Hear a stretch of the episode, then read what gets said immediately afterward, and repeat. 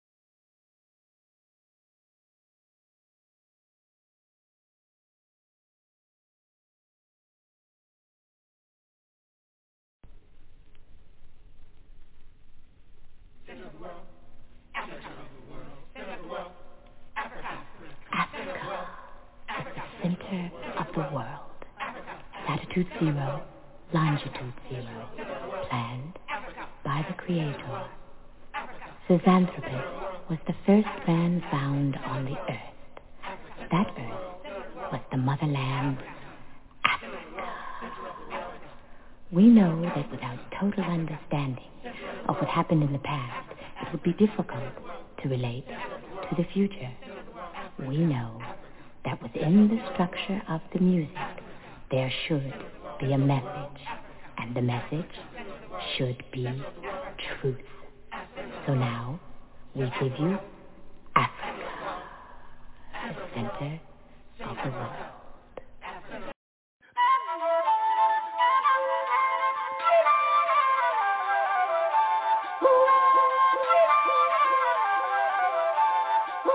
So vast, so great, these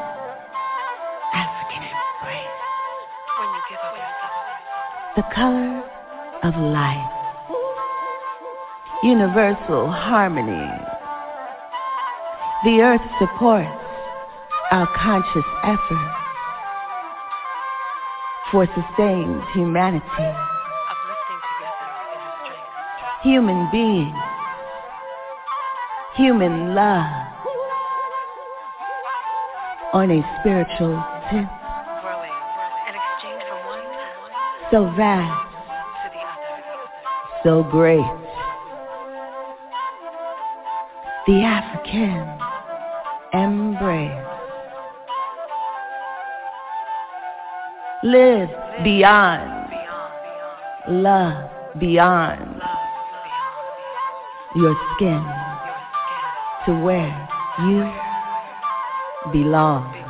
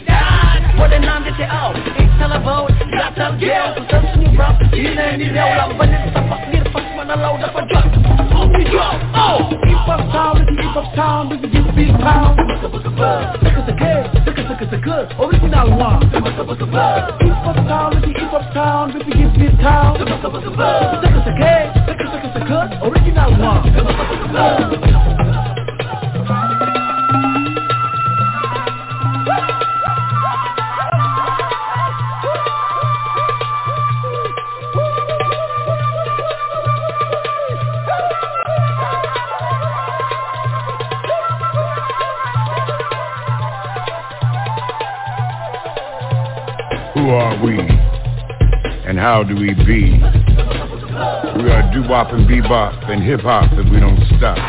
You see, it started a long time ago and it wasn't a show.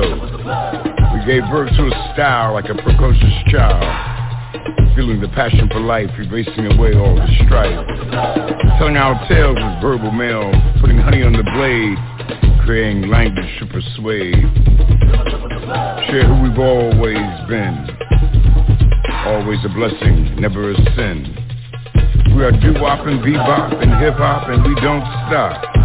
It's our mother gave birth to everyone on earth. So we echo her call. And always walk tall. Cause we're hip to the world, so we create black pearl. That everyone can wear. That everyone can share. We can't live in despair. So we shine everywhere. On and on. On and on. On and on.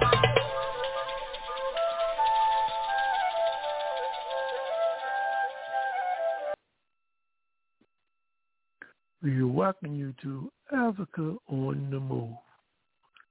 As your host, Brother Africa, it's always an honor and a privilege to come in your home this evening where we can speak truth to the powerless and the powerful. Our theme tonight is U.S. and crimes against humanity.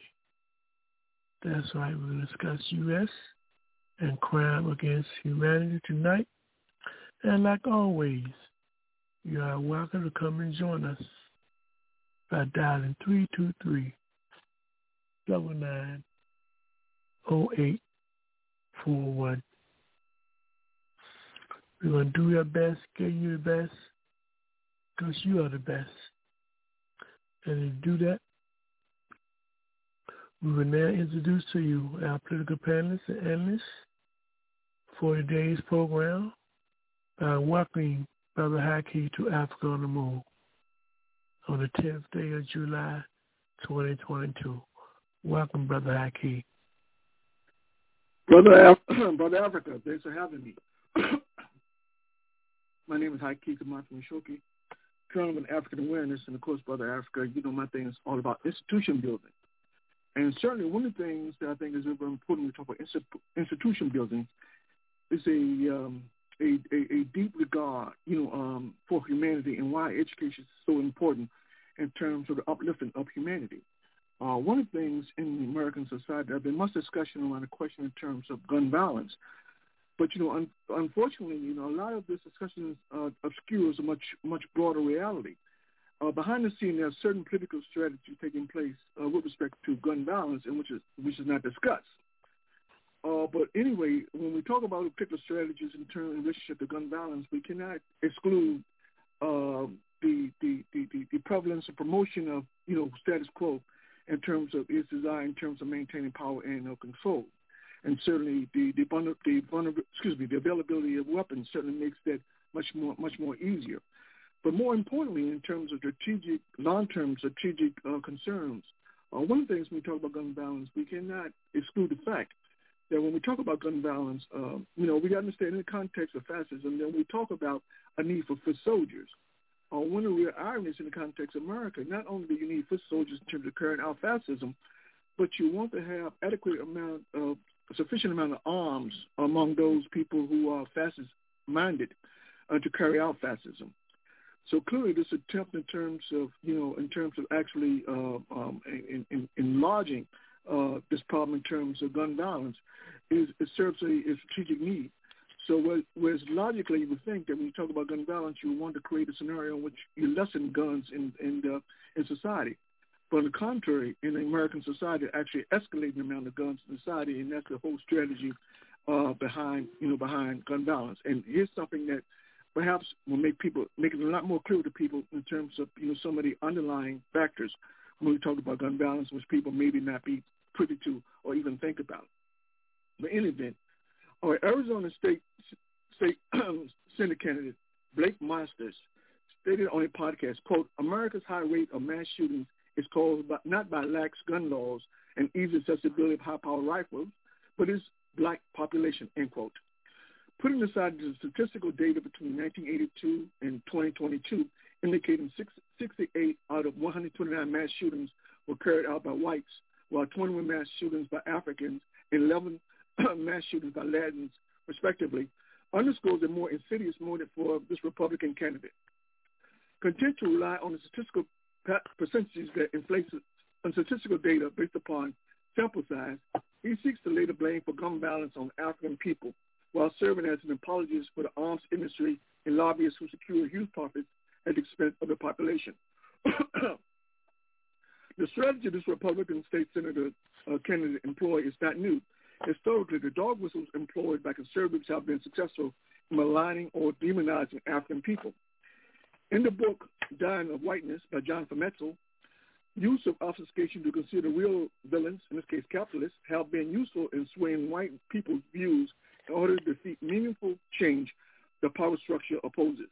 Metzl lays out three platitudes historically proven to elicit the support of white America, even when that change is beneficial to white people. The three platitudes are one, prevention of government intrusion into your life. In other words, government can never do anything that's good for the people. Secondly, loss of freedom and liberties from government overreach. In other words, if the government attempts to do something, it's always going to turn out badly. And thirdly, government policy favorable to Africans increases probability blacks can cut the line and take the resources that rightly belong to white people. Now, Madison's proclamation, blacks are the problem associated with gun violence, resonate with all three platitudes. Now, politically speaking, socioeconomic conditions in poor neighborhoods increases environmental stresses that lead to, self, to maladaptive behaviors which legitimize violence. The fact the same stress manifests negatively in poor white communities is overlooked, in part because of perceptions that hold stress on blacks results in more more suffering. Now, of course, maintaining freedoms and liberties is, is, is predicated on the premise pain inflicted on Africans is obligatory, and as such, one of the dog whistles that justify the continuation of the status quo. It goes without saying, maintaining the status quo is impossible without political violence. As the economy declines and access to, and access to available resources shrinks, competition for the remaining resources ultimately cannot be resolved without political violence. But this, this of course, barring the end of capitalism. In this context, access to weapons is vital, and any law that eliminates access to weapons constitutes an existential threat to white domination and must be resisted. Now, ironically, the fungible nature of Master's strategy will bear fruit whether he wins or loses. In order to understand the relevance of the statement, we must appreciate the niche associated with black radical political thought that seeks a more inclusive society. Dr. Martin Luther King once stated, quote, Negro pressure for political change is often misconstrued as a demand for privilege rather than a, desperate quest for existence, end quote. Anthony Conright, Conright put it another way, quote, once blackness enters the political realm, empathy falters. A large number of white people are victims of police brutality, a rigged economy, and exorbitant healthcare costs. But when the corrective is in the name of black people, redress becomes incoherent. In the same way, the movement of black people into, neighborhood, into neighborhoods depreciates the value of home, the movement of black demands into political spaces depreciates the legibility or the urgency of the corrective, end quote. This is why, irrespective of the state senator race conclusion, Master, Master wins because the perception he seeks will manifest whether in and out of government. The ability to influence future events established by his far-right credentials will not only ensure opportunity for media exposure, but the continuance of a philosophical underpinning that seeks to undermine the right to bear arms by African people, or at the very least, paint Africans as violent, while promoting the necessity of weapon possession for white America. By State Senator Masters evoking the most insidious of racism, he re- reinforces values, beliefs, and platitudes which elevates perceived correctness in the minds of individuals predisposed to accept the most outlandish of racial disinformation. It is this internalization of lies and deceit that complicates the much-needed political change to avert needless slaughter and carnage. The right wing so gleefully foments by the purposeful dissemination of propaganda specifically employed to aggravate ethnic hatred that serves the interests of the wealthy. Had Masters resisted the temptation to elevate the worst impulses for political gain, he could have pointed out gun violence between male and female domestic living arrangements continues to escalate in American society. As environmental stresses that historically impacted the African Union seeps into white communities as a result of unjust capitalism, the same ills visited upon large sections of the African communities, increasingly rearing its ugly head in white neighborhoods, bringing with it the dysfunction of concentrated inequality. Attempts at using statistics to justify massive racism could never obscure the broader impact of guns used on and against white women by white men in American society.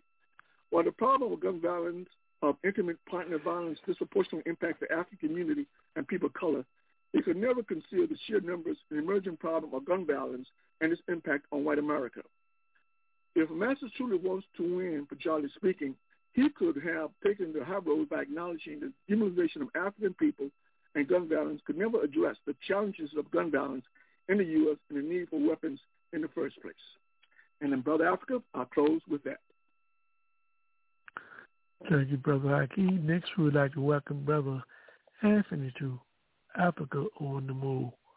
Welcome, Brother Anthony. Thanks for having me, Brother Africa. Revolutionary greetings to you, the fellow panelists, and the listening audience. My name is Anthony Williams. I'm an organizer for the All African People's Revolutionary Party, GC. Objective is Pan-Africanism, the total liberation and unification of Africa under scientific socialism. Right, fine, Brother Anthony. We now bring in Brother Moses, and we would like to welcome him to Africa on the Move. Brother Moses. Thank you, thank you, Brother Africa, and greetings to everyone within the sound of my voice, especially the illustrious panelists.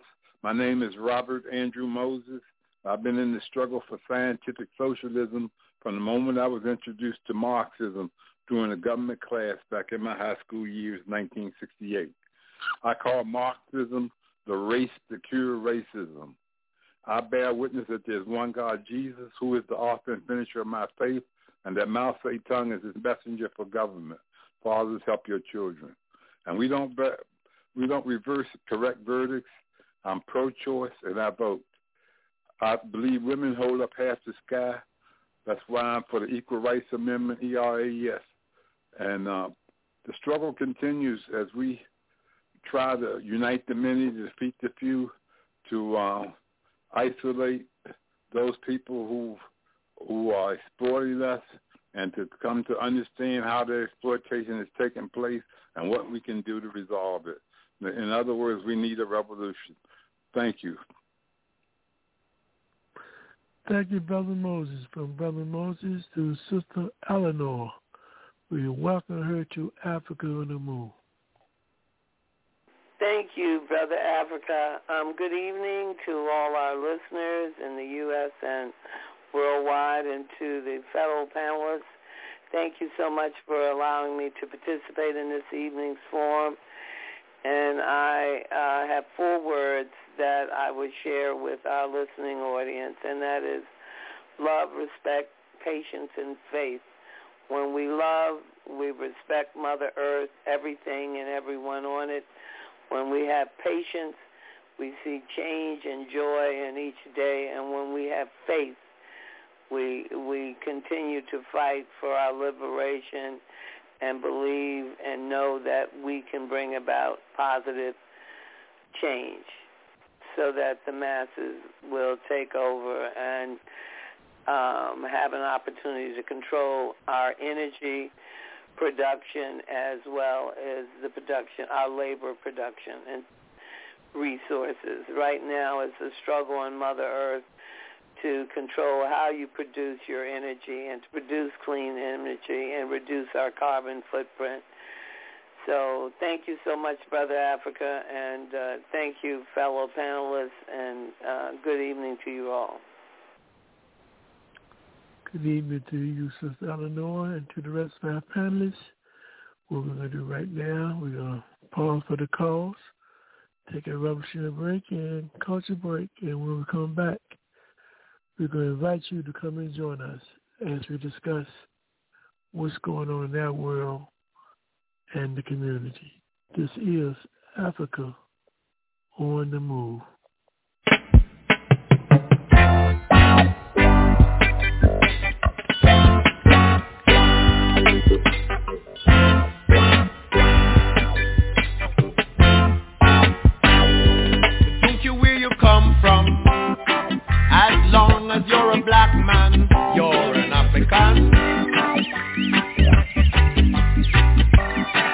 No mind your nationality. You have got the identity of an African. Cause if you come from Clarendon, and if you come from Portland, and if you come from Westmoreland, you're an African. So don't care where you come from. As long as you're a black man, you're an African. No mind your nationality. You have got the identity of an African.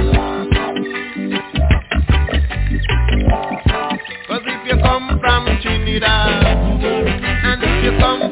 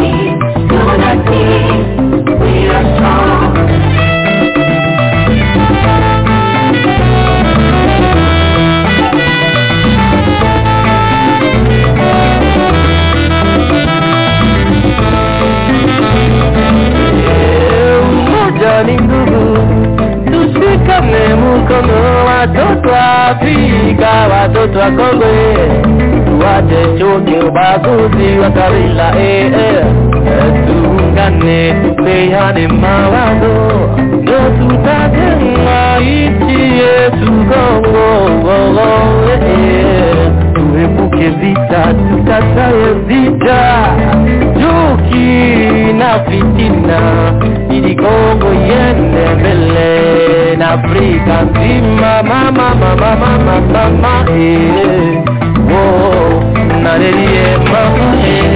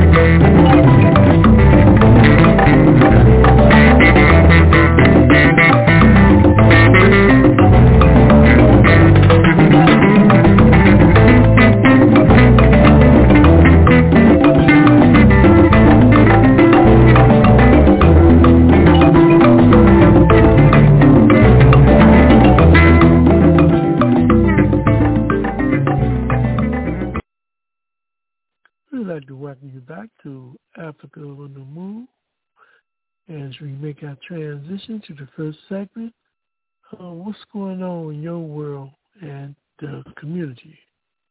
We encourage you and welcome you if you have something in reference to what's going on in your world and the community. We encourage you to call in at 323-679-0841.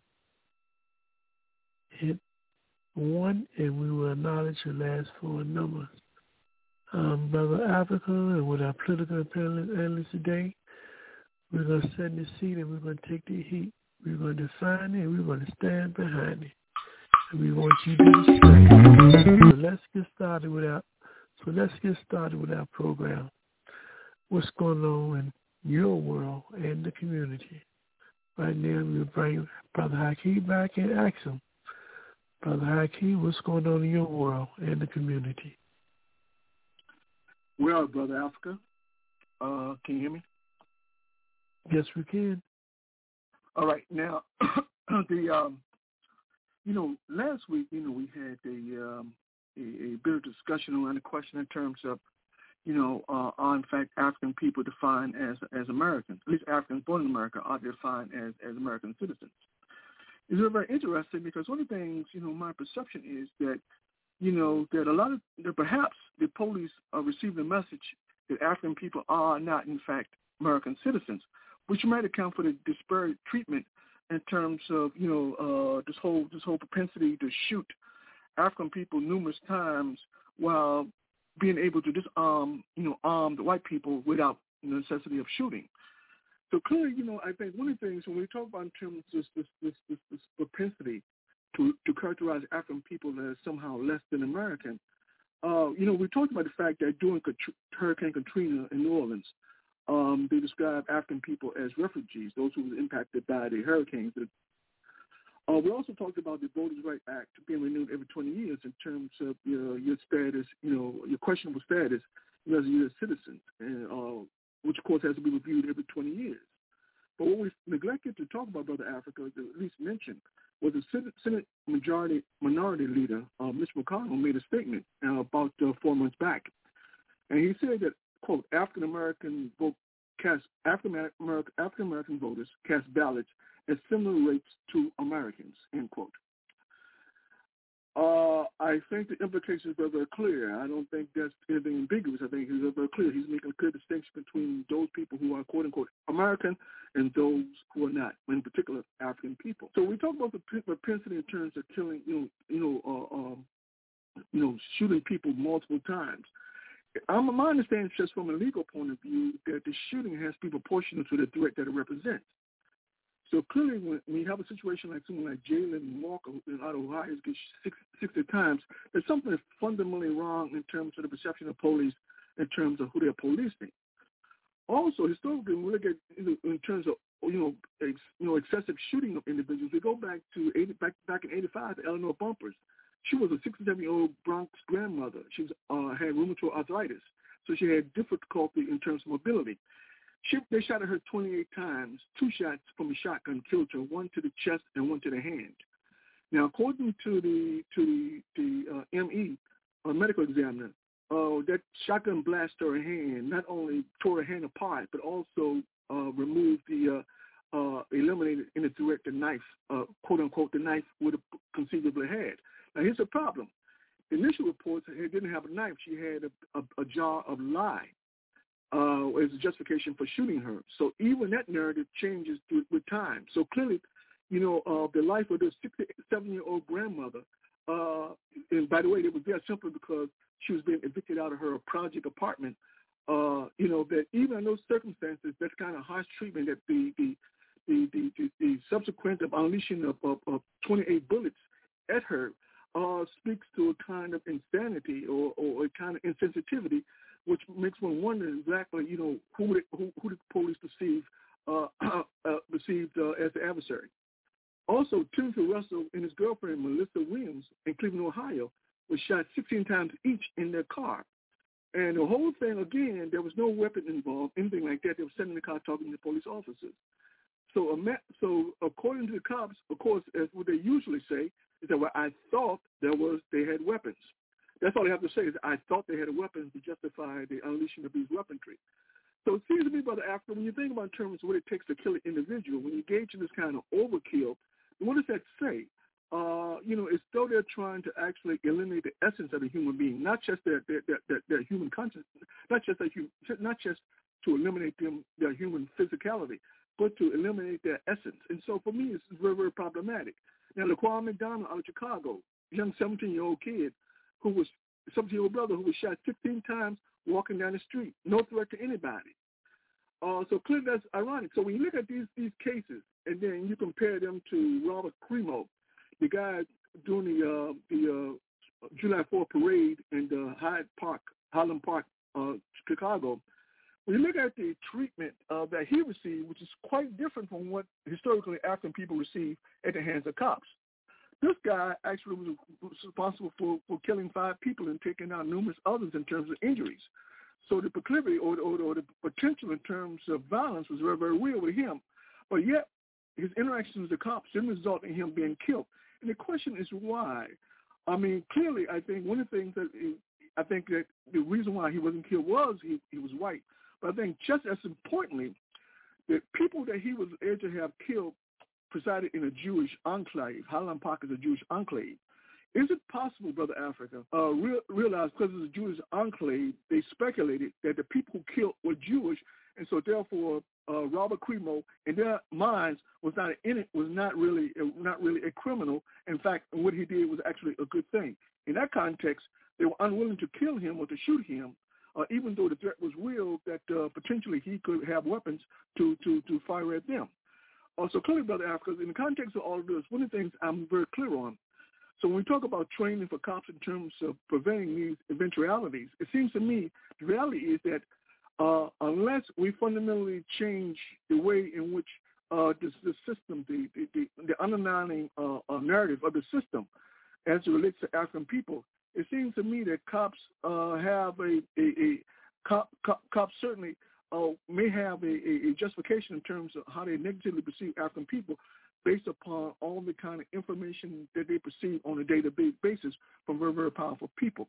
So I don't think tra- training for police is going to going to do it in terms of preventing these kinds of these kind of eventualities. I think it's I think anything short of a systematic overhaul, I think that we are fooling ourselves to actually think that these kind of excessive killings will will stop. And, and I'll close with that.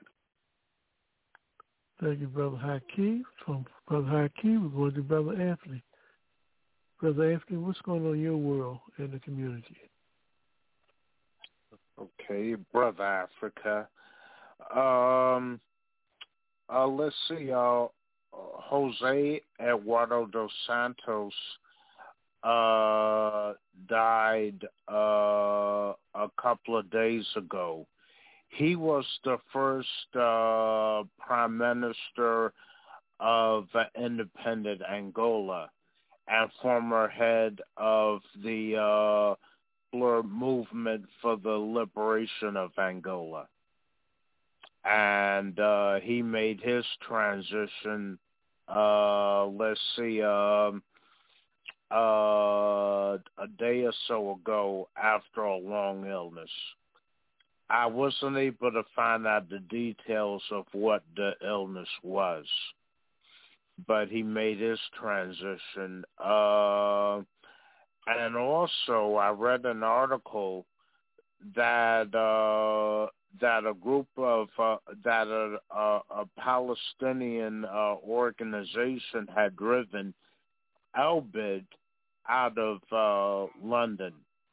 Elbit is an arm, a Zionist-controlled arms manufacturer, and they uh, they primarily make weapons uh, to expel uh, Palestinians from their homeland and uh, drive them out of their uh, towns and villages in Palestine and uh, a lot of the weapons are manufactured in England.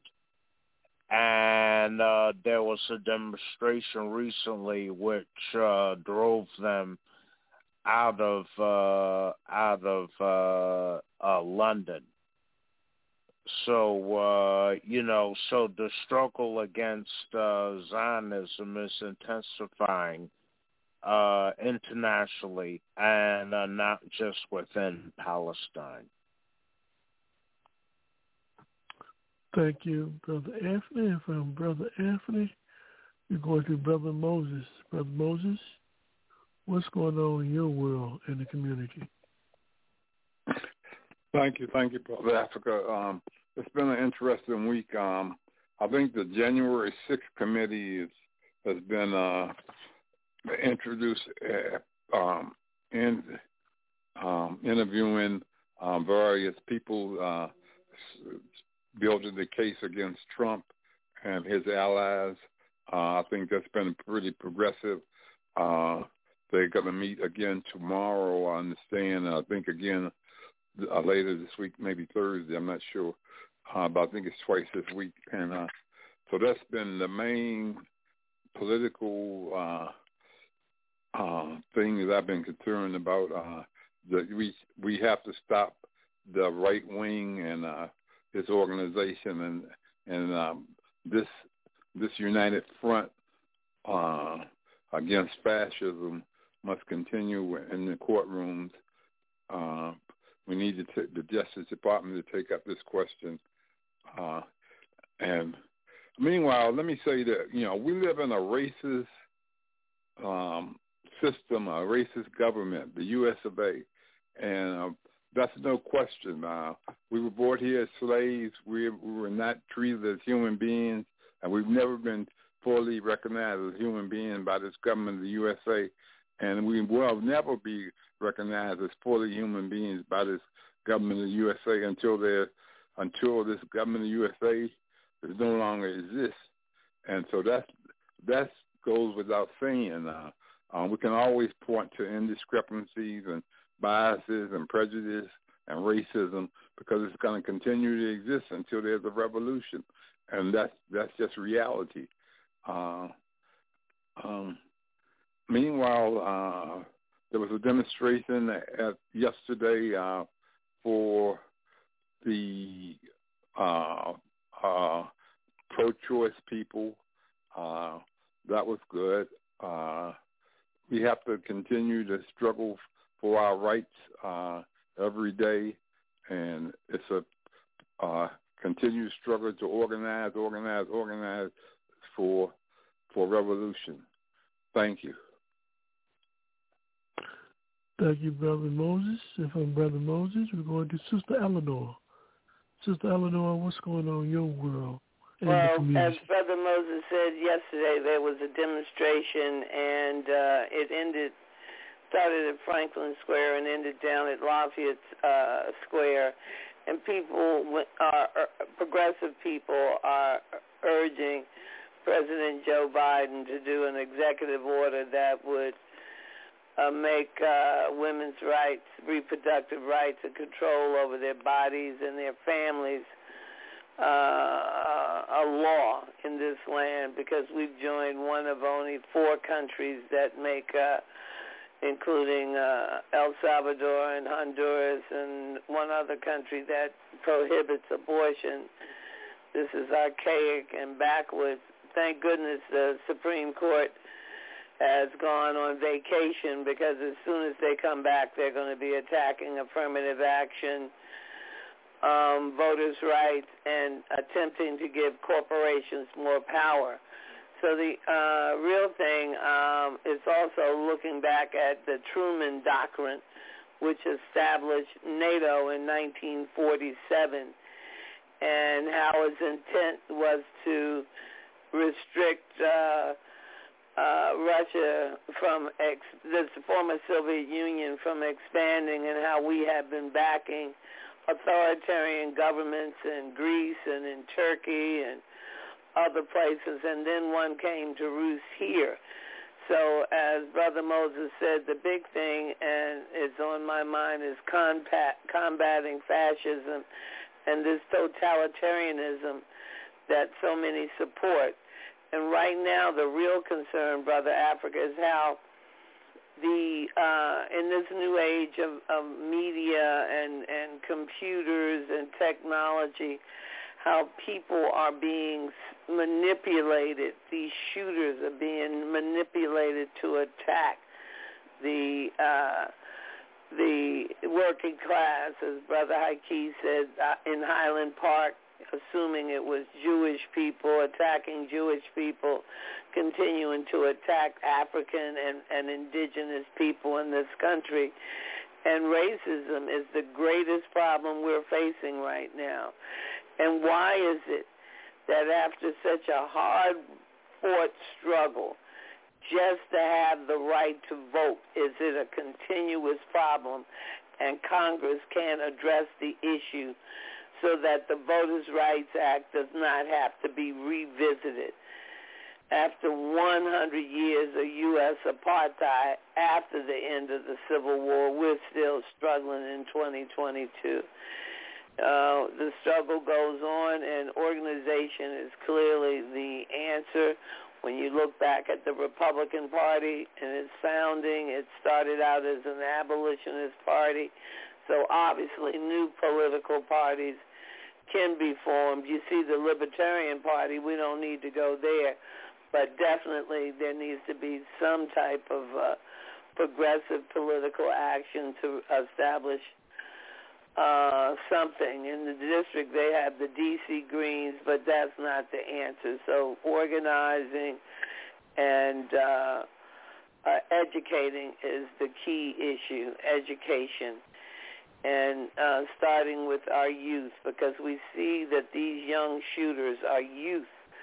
Somewhat the media is educating them, and they've already put the data out there, and they believe they're doing something good for the United States when they slaughter African people, Jewish people, national minorities, Asian people. You know, the country is is is at a turnstile, and hopefully this January 6th committee will stand up and take action and go where we haven't gone before. We've seen during the Obama administration no action being taken for torture and abuses. Um, we've seen during the uh, administration after administration nothing being ad- addressed.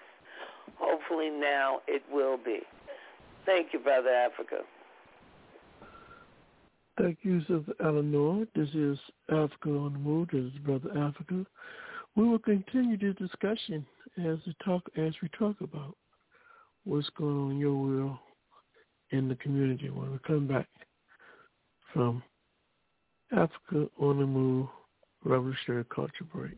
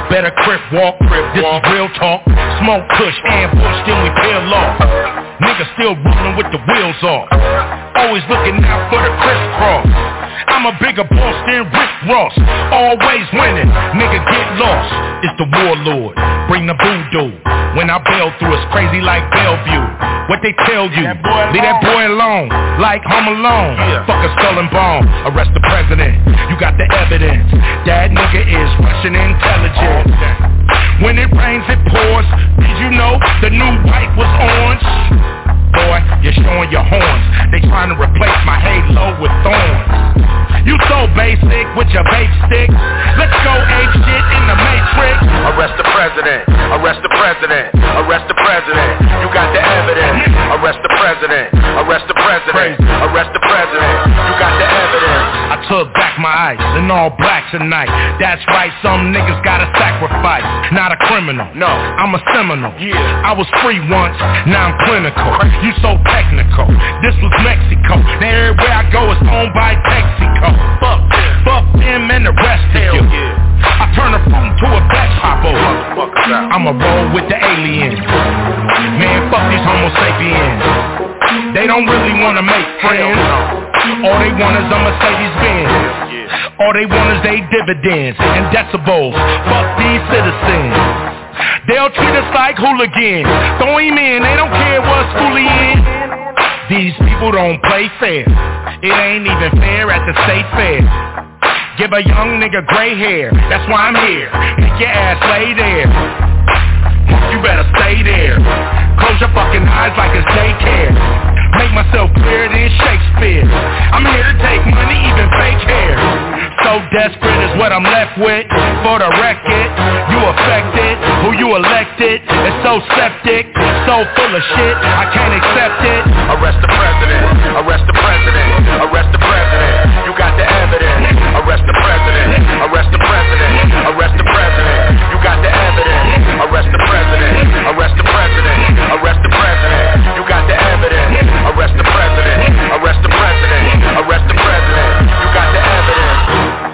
I reside on the west side. West side. I murder with my third eye. Third eye. Nigga so fly, get a bird's eye. I make them scream bloody murder. Let's meet at the White House. Run in and turn the lights out. Man, they treat it like a trap house. These motherfuckers never take the trash out. They just cash out and mash out. Nigga, take your drugs and pass out. Niggas love to go that fast route. I see you when your black ass get out. Homie, you play too much. Why these devils, they doing way too much. Most of them won't say too much. Why they steady planning, God knows what. God knows what. That's why I roll with the real ones. Real ones, trying to reach millions. Real ones, trying to make billions. Real ones, dressed like civilians. Arrest the president. Arrest the president. Arrest the president. You got the evidence. Arrest the president. Arrest the president. Arrest the president. You got the evidence. Welcome back to Africa on the Move. I'm your host, Brother Africa. And our political panelists will continue their discussion on what's going on in their world and the community. We welcome you to join in as well by dialing 323 679 0841. Um, Brother Haki and the rest of the panelists, uh, can we maybe get a little more articulation on this message that the media tends to send when you have mass shootings and these shootings are done by people of European descent, or as the brother in the corner would say, white people. They kill people in whole numbers, but when the police force captured them, they seem to come they seem not to um, be injured, not to get shot up or not to be injured in any kind of way. They take them in as the way they came. You have Africans born in this country. They seem to not to get this special privilege, even if they are running away from them with no arms in sight and for some reason they never get to live to tell that story. This is being shown over and over and over in the mass media. Again, what message are they sending us and how long will it take before we will have an organized response to these type of behavior from the so-called legal law enforcement? agencies. Your response to that scenario, that phenomenon, Brother Haki? Yeah, well, yeah, Brother Africa. Well, I think one thing is that let's, you know, we, we let's let's be perfectly candid because one of the things we have to understand, in the context of a system, then we understand that the system is going to do what it, what, it, what it has to do in terms of perpetuating itself. System system tends to do that. So there's a certain amount of inertia that exists with systems. And certainly one of the things you want to do, certainly in the context of, of the capitalist system, that one thing you want to do is you want to instill a greater sense of fear among the populace. By instilling fear among the populace, then they're less likely, you know, to rebel. So the cops have a history in terms of, you know, indiscriminately killing African people. Then what it means is that African people uh, become more and more afraid of the police, which means that uh, the likelihood of African people actually taking a stand diminishes. And that's precisely what they want. They want to create those conditions in which they intimidate African people so they won't stand up for the rights. They'll pretty much stop anything or everything under, under auspices that if they stand up, they may be shot, you know, by police. So clearly, from a systematic point of view, then we understand that the system wants to instill a kind of fear.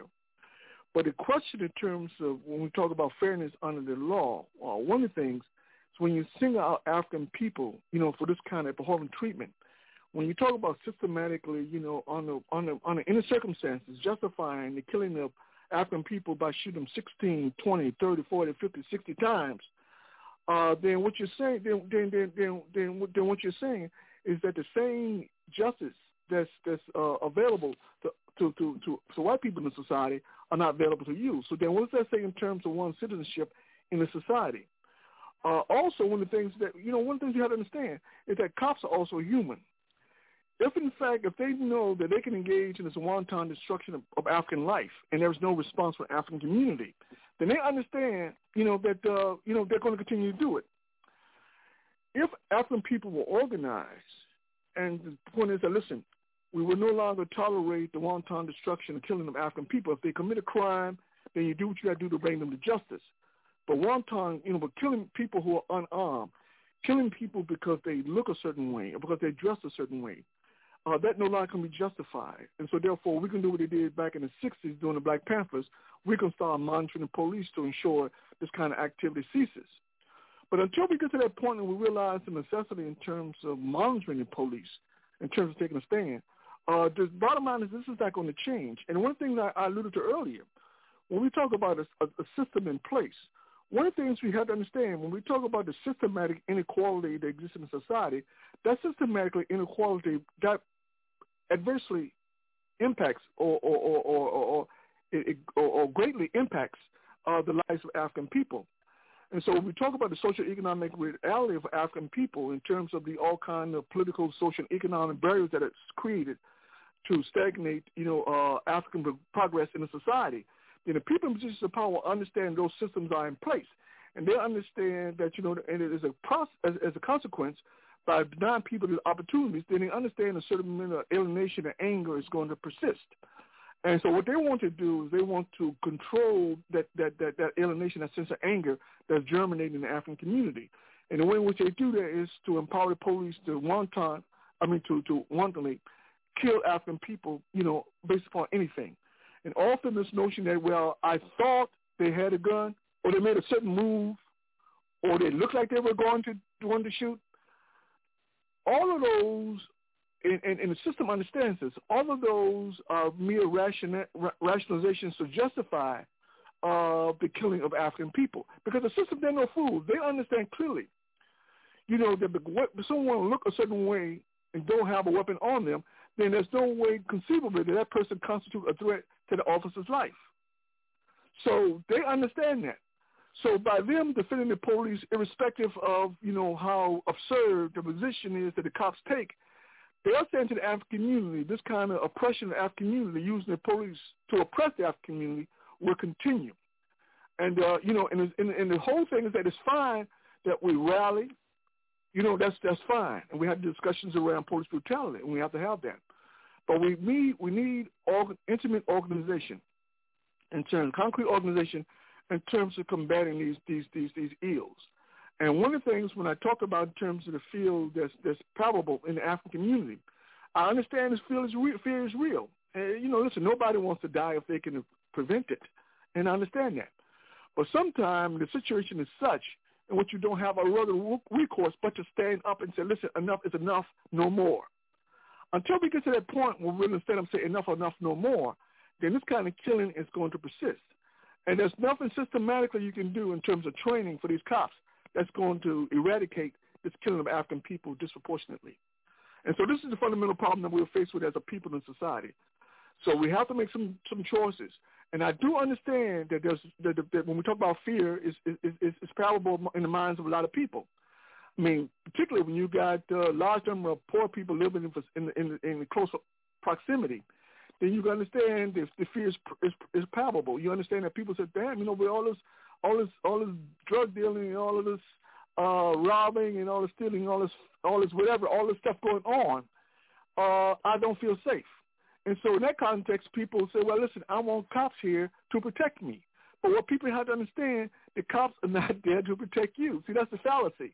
So once we come to the realization the cops are there to protect you, then we begin to understand that the onus is on us to remedy these situations that exist in our community. I do understand, you know, you know, you know, uh, bro- young brothers on the on the corner selling their selling their drug their drug crops. I do understand that. I do I do understand the the the the, the pervasiveness of, of the poverty uh, that that compels a lot of these young people to sell drugs out of desperation. Doesn't make them bad people, and that's not what I'm saying at all. But young brothers have to understand that you know, in, in selling your, your, your crops, and understand that you you you your, your service to the system. That same system that creates a hardship for you, it's the same system that uses you to create a hardship for the entire community. So I'm asking young brothers and young sisters, you know, to think about what you're doing. You know, I I, I remember talking to a young brother in uh, in uh, New York, and a young brother I was talking about you know, you drug dealing. You know, I said so. My position was that. So listen, I mean, when you when, you, when these young brothers create these conditions in terms of uh, uh, uh selling their product, uh, create a, these, these very disastrous conditions in the community that adversely impact the minds of our children, do they realize what they're doing? He said, no, no, no. Some of them realize them. Some of them don't realize it. And some of them don't care. He said, but for me, I take my products and I go downtown where the wealthy folks live, and that's where I sell my products. Because I'm conscious, I'm conscious of the fact that, you know, for me to, to, to, to sell a product up, up in this, in this neighborhood, uh, will be, uh, will be, um, I will be complicitous in terms of setting up my people for, you know, for destruction. And he said, I didn't want to be a part of that. So I take my crops I get up in the morning, I go downtown and I sell my products. So I know the people who purchase the products, they can afford it. They got good jobs, making lots of money. So the, the, amount, of, the amount of violence that precipitates from the drug dealing is minimum. He said, but if I did that in my hood, then I understand the kind of, kind of, kind of, kind of destruction, uh, the kind of uh, disarray I foment if I participate in selling drugs in the community. So for me and brothers like me, we go and sell them in, in, in wealthy neighborhoods. And so it's good that this brother understands in terms of the implications in terms of the drug trade, because unfortunately, a lot of times, young people don't understand the implications. They tend to think that you know that you know they, they internalize this value system of society, which says that nothing matters when making money. All that matters is money. How you get your money doesn't matter. So everyone wants to be like I'm not gonna call his name, but this but this big time rapper, you know, the big time drug dealer, you know, and and, and uh, they want to be like him.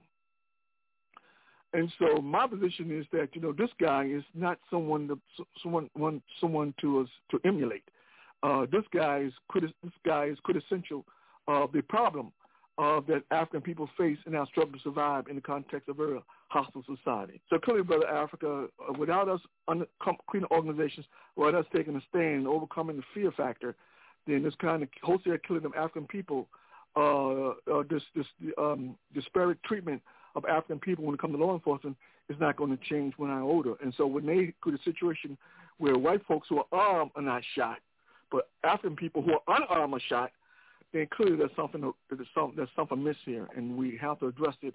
But first and foremost, we have to overcome the fear factor, yes, which Dana. I do understand. Hi, thank you, Brother Haki. Let's go to Brother Anthony. Brother Anthony, your take on the phenomenon given the reality that we have many so-called African police chiefs, we have even had a so-called African president, so-called in power. We have hundreds and hundreds of Africans in in both political parties, but still, this doesn't transcend transcend to any respect for lives of African people. What you make of this, brother Anthony? uh, what it translates to is the fact that uh, is that uh, the, the is that the Africans that are part of this uh, duopoly are politically powerless, And the reason why uh, we're politically powerless is because we're disorganized. Uh, we we ha- we do not form our own independent political organizations to hold our leadership accountable for the actions that they take. That is why, in spite of all the uh, the, the the African elected officials we have in office, in some cases, some of them are police chiefs, commissioners, mayors, go, uh, you know, in some cases, lieutenant governors. But because we do not form our own independent political organizations, we cannot hold them accountable for their actions. That is why it is important for us to form our own political, independent political organizations so that we can hold our leadership accountable to us.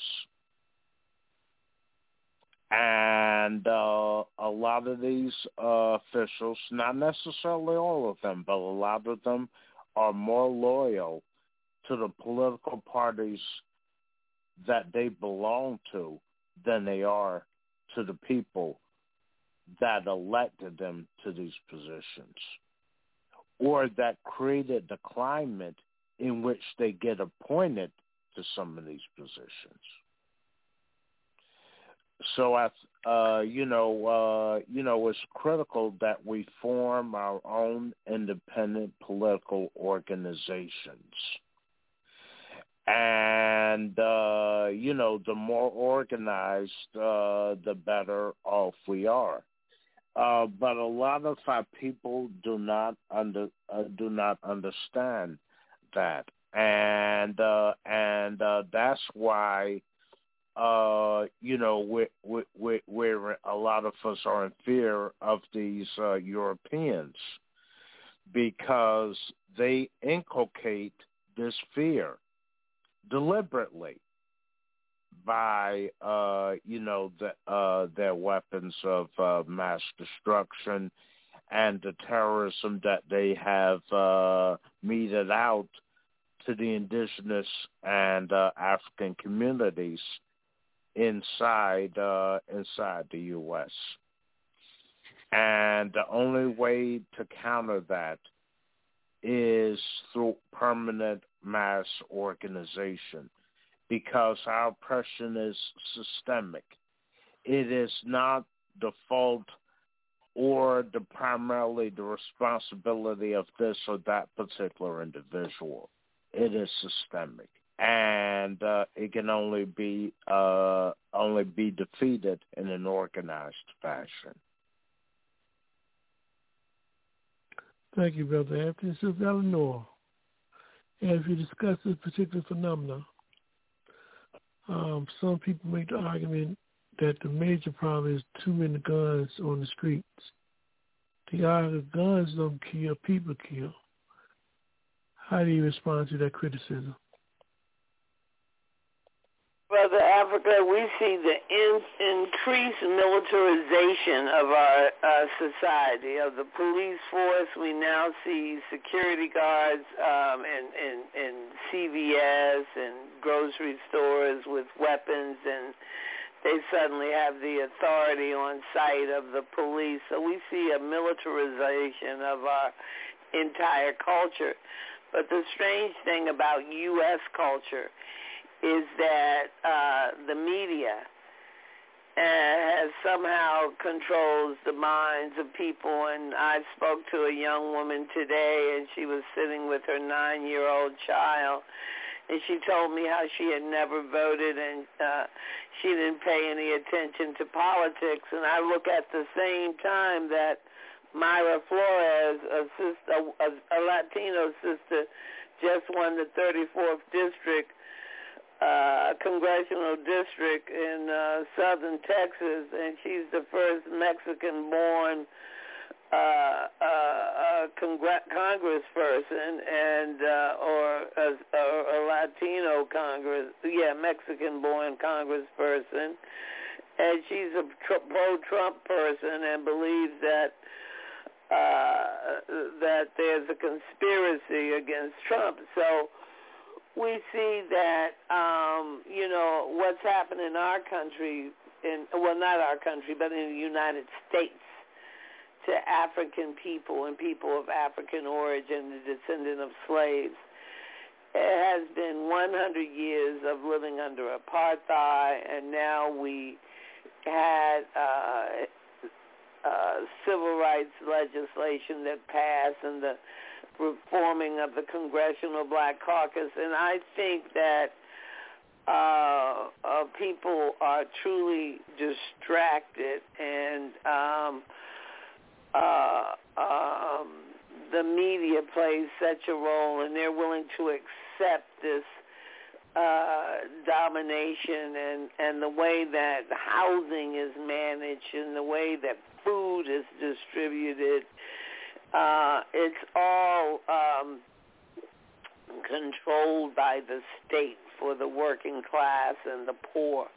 You see working people dependent on uh, uh, boxes from charitable organization and food stamps, and you see folks uh, dependent on housing subsidies. And you see an increasing authoritarian society. So whether or not there are too many guns, I don't. I mean, look how how did you sell an 18-year-old 397 rounds of bullets two weeks after his 18-year-old 18th birthday? He couldn't buy a drink, but he could buy all these bullets.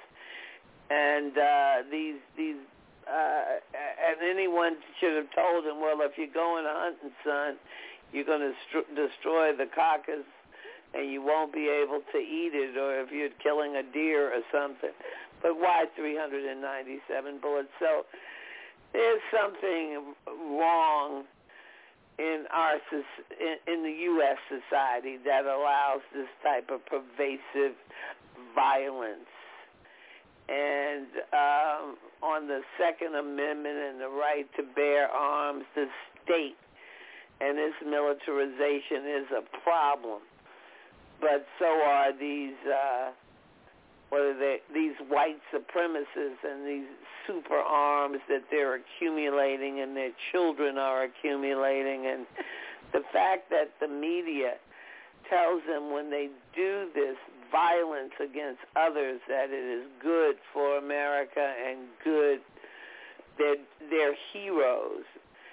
Something's wrong with that and I think the media, Brother Africa, or the computers and what they're tuning into and the algorithms there that are they're they're being picked up by or whatever it's called are having a tremendous impact. And for us as African people, as the fellow panelists have said, it's really about organization and education, and it's really about um, taking control of our youth and guiding them in a in a forward fashion. When Brother Haki was talking about the drug dealers, it made me think of Dick Gregory and how he sat in Washington D.C. in a tent in Malcolm X Park um, frequent, um, Meridian Hill, Malcolm X Park, um, because he felt that crack was uh, invented for blacks to consume and to uh, it was a human rights violation. He felt that it was invented and it was having such a devastating impact on the African community in the in the 90s. So you know, we we are under siege, and as the panelists have said, we live in a racist society, and as Brother Anthony said, it's systemic racism. So on the issue of guns, it seems like it doesn't matter how many or how few, they're just aimed at us.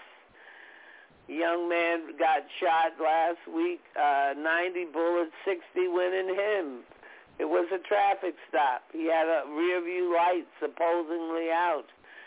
If it wasn't out then when he started after the 90 bullets that 60 hit him, it, it was by then.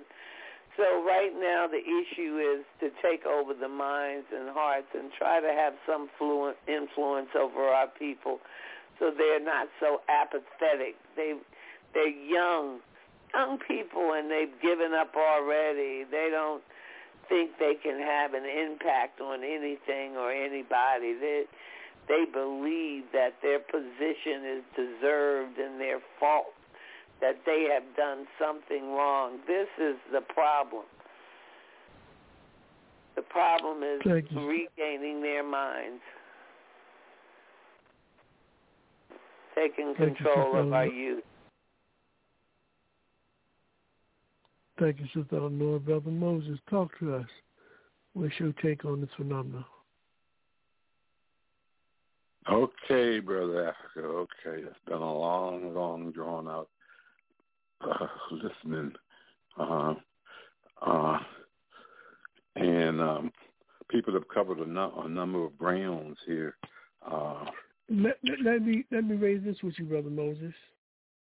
I mean, people have to interpret actions and internalize them in order to come up with a reasonable response.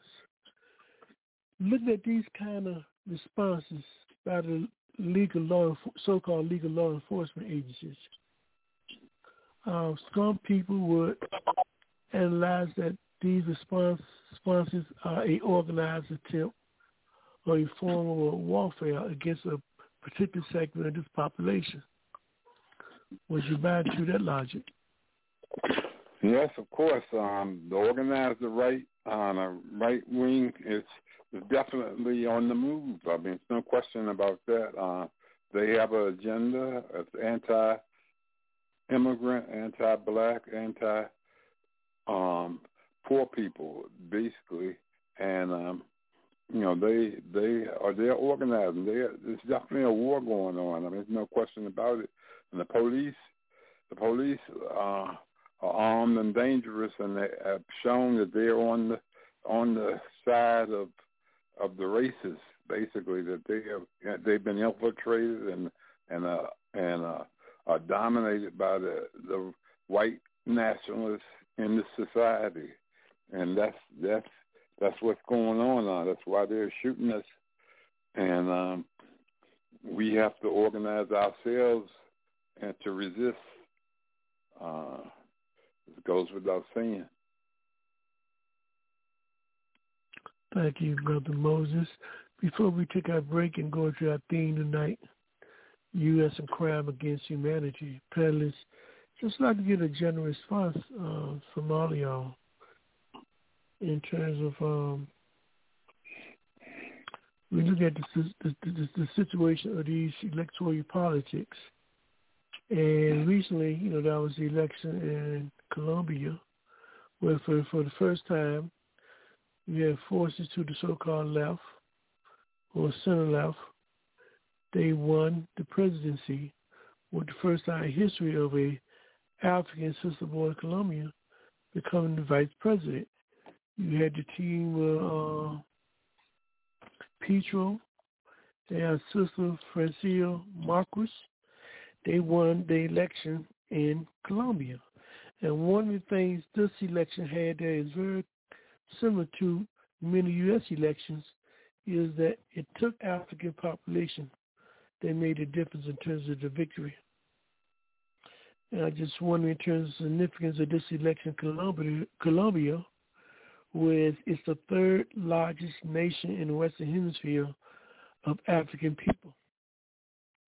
What do you make of this particular um, significance of this election?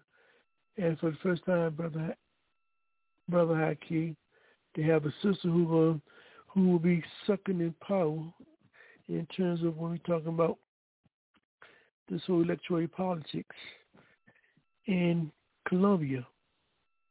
It's parallel to elections historically that have taken place in the U.S., where the Africans play a major role of electing um, people in these, these positions. Your, your general take uh, the significance of what's going on in Colombia and this victory. Yeah, I, I think uh, the sister's uh, selection as you know vice the vice president is is quite significant. Uh, one of the things I'm, I'm glad to see is that uh, the situation in, in Colombia is very chaotic and it's very, very dangerous. Uh, numerous struggles continue to persist in Colombia. And of course, historically, African Union has been under attack, you know, by the state. And so therefore, I'm glad to see that, you know, despite these dangers, uh, many in the African Union stood up and said, listen, uh, we have to we have to pursue change, and in such voting, you know, for a progressive ticket in terms of uh, coming to power in Colombia. Uh, but the mere fact that the sister's VP is it was a good choice by the president because the sisters has a long history in terms of in terms of political organization, in terms of struggling for, for justice, struggling for humanity in Colombia. So so when we when we look at uh, you know her, her her selection as VP, uh, is quite is, is is very instrumental in terms of uh, possibilities. And so when people look at that, if they can do that in Colombia, they can do it anywhere. So clearly, uh, her her uh, election is, is quite substantial. Thank you, brother. Brother Haki, brother Anthony, really shows general take of this recent victory in Colombia and the election of uh, one of our sisters take, down there. Oh, my take on it is that I think it's very significant, and uh, the Africans in Colombia uh, face as much uh, repression and violence as African Africans in the U.S. do. So if it could be done in in Colombia, it's possible to do something similar here if we if we get politically organized. And I think and, and and I think that's a I think that's a key factor. It took it it, it took a lot of uh, it took a great deal of work, and uh, and it took a great and it took a willingness to face the dangers of politically organizing in Colombia to bring this about. This was no easy feat by any means, but uh, but I think uh, but it was a combination of things. One, the people were fed up, were sufficiently fed up with the status quo in Colombia that they were willing to try something different. That's one factor. And it took a lot of organizing and a lot of political work uh, because uh, the Africans in Colombia have been, uh, you know, sub- subjected to, uh, you know, uh, some le- uh, levels of terrorism that Africans in the U.S. have for many centuries uh, for several centuries, I should say. And uh, so, uh, you know, so I think, uh, you know, what um, what happened in Colombia shows what possible, what's possible when uh, people are organized and determined, uh, you know, to move in, in, in a different direction. But it uh, but it takes uh, it, it took a lot of work and uh, a lot of sacrifice in order to bring that about.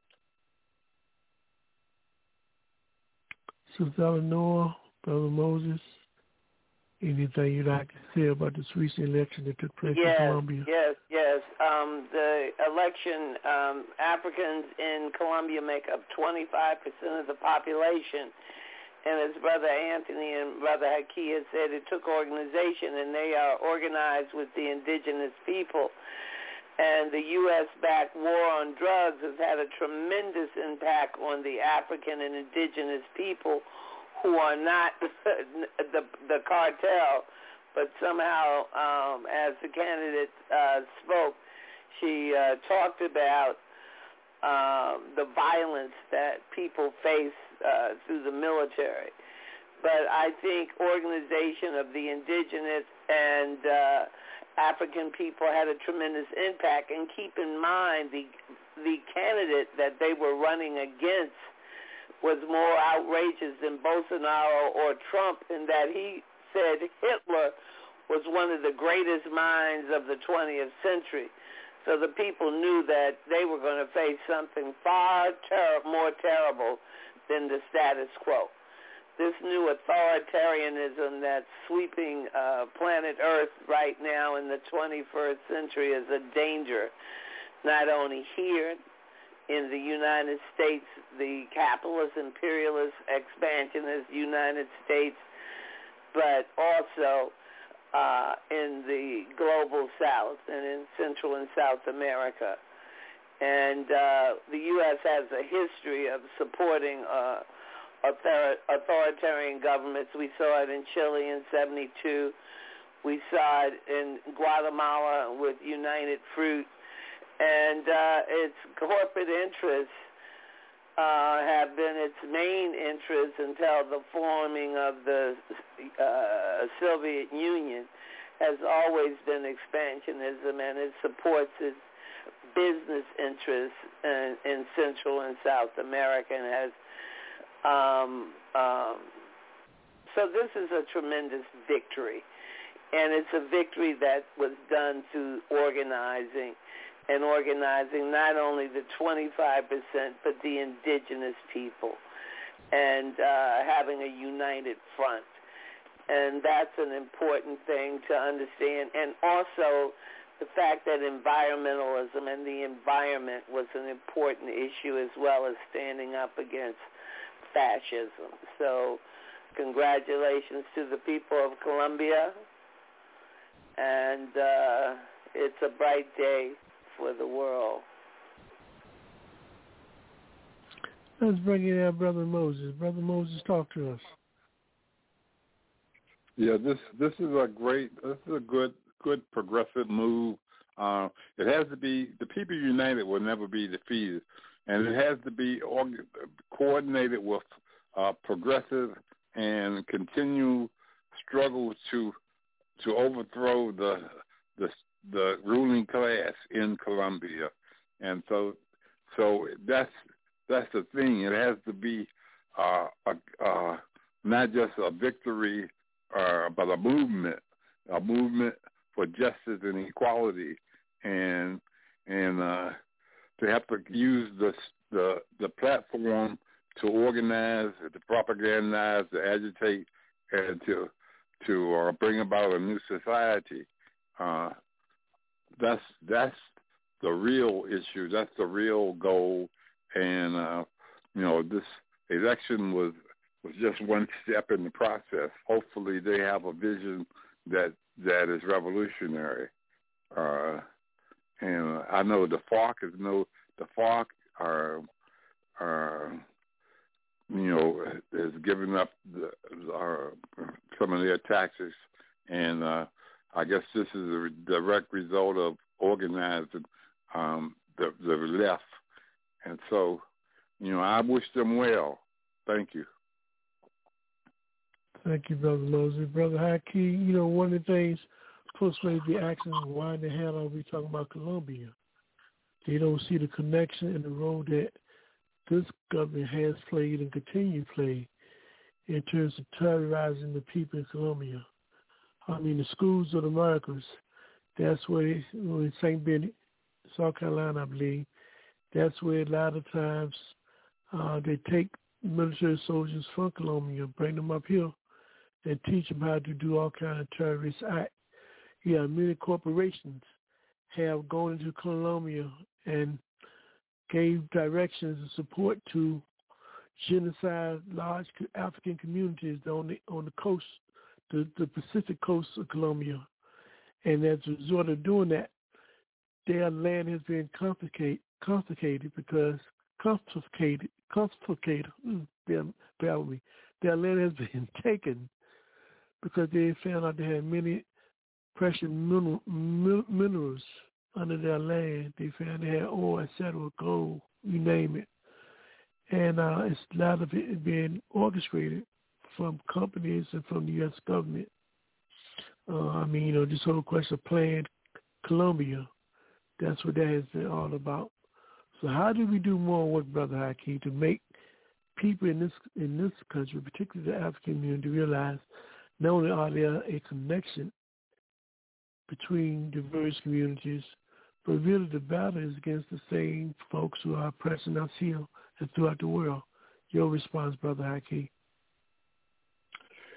Yeah. Well, it, I think it's important people understand, uh, and just in terms of U.S. history, U.S. history has always been one of anti-people uh, of color. And understanding that, then we understand in terms of imperialist motives, in terms of you know uh, the exploitation of Colombia. And understanding the exploitation of Colombia, then we have to understand, and when we look at the social economic condition of Africans in America, then we have to ask ourselves, then why is the same kind of social issues, political and economic issues the Colombians, African Colombians face, are also pre- uh, are prevalent here in America? And that question is that, that, that anti-people of color uh, bias that exists in American society. And superposed upon that, we're talking about systems in place which sort of legitimizes this whole uh, uh, antagonism or, or, or hatred of, of, people of color. Uh, in the case of America, when we talk about something like, say, Pax Americana, and we talk about with U.S. power in terms of right to use it for the benefit of, of, of the powerful, specifically the powerful white white powerful elites. So when we talk about this kind of phenomenon, then we understand that this power is not only used in the U.S. in terms of making sure the interests of, of white elites prevail, but it's also used in Colombia to ensure that the interests of, of white folks, both in Colombia and the U.S., also prevail. So then we have to understand the reality, the history in terms of that. So one of the problems is I think we have to overcome is this notion that in fact that uh, that these people are somehow different than you itself. And have to fundamentally begin to understand that we're, we're all, and once we come to the realization we're all part of oppressed people, then I think we can better appreciate you know, the, the, the, the, the inequalities that African people are confronted with, whether in America, in Colombia, Africa, or where throughout the world. So I think to, to that extent, once people come to that realization, you know, that we're part of an oppressed people, then we begin to understand, fully understand U.S. foreign policy, all it entails, and what it means to the lives of African people, irrespective of where they live in the world. And Brother Anthony? we understand they have three military installations or bases inside of Colombia. Why are there military bases, U.S. military bases inside of Colombia? Uh, part, partly to overthrow the government of Venezuela, for one. And another is also to uh, ensure uh, U.S. dominance in that region. Uh, there are political figures inside the U.S. that consider Central, uh, South America, and the Caribbean as the U.S.'s backyard, uh, politically and culturally speaking. And uh, so they want to make sure that the U.S. is, is as dominant as possible. However, it is running against uh, against resistance from the indigenous people and Africans in the in those countries in Central and South America and the Caribbean, particularly uh, Cuba, Venezuela, Nicaragua, Bolivia, now Colombia, Honduras, and numerous other countries and uh, you know, and so there is resistance being uh, mounted in the Western Hemisphere. Uh, the problem in the U.S. is that uh, is that there is a great deal of uh, miseducation and disorganization among the oppressed people inside the U.S. And so they, uh, so a lot of people in the U.S. are confused. Uh, they think that uh, that this empire belongs to them, that it includes them, and it doesn't. And uh, the bourgeoisie in the U.S. is more entrenched than in any other part of the Americas. And uh, that's why the battle is much more difficult. But it's the similar struggle. So I think that, that to the extent that we're able to educate the masses of the people that the struggles are similar and that we can defeat, uh, you know, imperialist forces by using similar methods. In other words, building uh, coalitions with people that are similarly oppressed. A lot of the information that is put out in this paper that we're going to discuss later, the crimes of the U.S. government, it is not widely taught inside the U.S. So a lot of people don't know of the crimes against you uh, uh, uh, uh of the U.S. government. They only know of the crimes of the bourgeoisie outside of the U.S. And then not that well. So uh, we have a lot of work to do. But it, but I think uh, this election in Col- uh, in Colombia shows the possibilities if we're critically organized. And Sister Eleanor, we're going to give you the a few minutes to make some final spot remarks on Colombia, its critical and its relationship to the U.S. Sister Eleanor, anything else you'd like to add to this to this discussion? I'm sorry, what I, I didn't. What did you say, Brother Africa? I saw anything else you'd like to add to the discussion? Yeah, I think it's really important to note that the U.S. had already annexed part of Colombia to create the nation Panama in the construction of the Panama Canal because Colombia originally extended into the North American peninsula.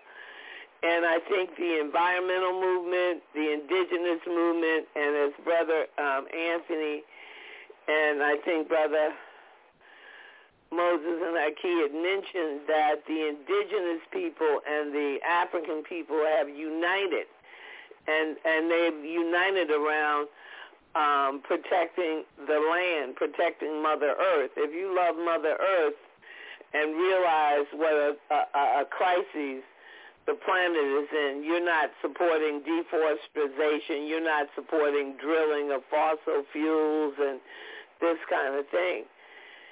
And we have to remember that um, the U.S., its first expansionist politics before the Soviet Union was uh, Bolshevik Revolution in 1917 was with our neighbors, uh, U.S. citizens, from the very wealthy to the single pan um, miner, owned over uh, nearly half of the land, arid land in Mexico. So our, our president, oh, not our president, but U.S. U.S. President Woodrow Wilson made sure that the uh, uh, the coup that had happened and that the U.S. had supported in Mexico from the 19th century to the early uh, 20th century, that dictator who killed the president and then took over, supported U.S. interests, and U.S. flags flew all over Mexico.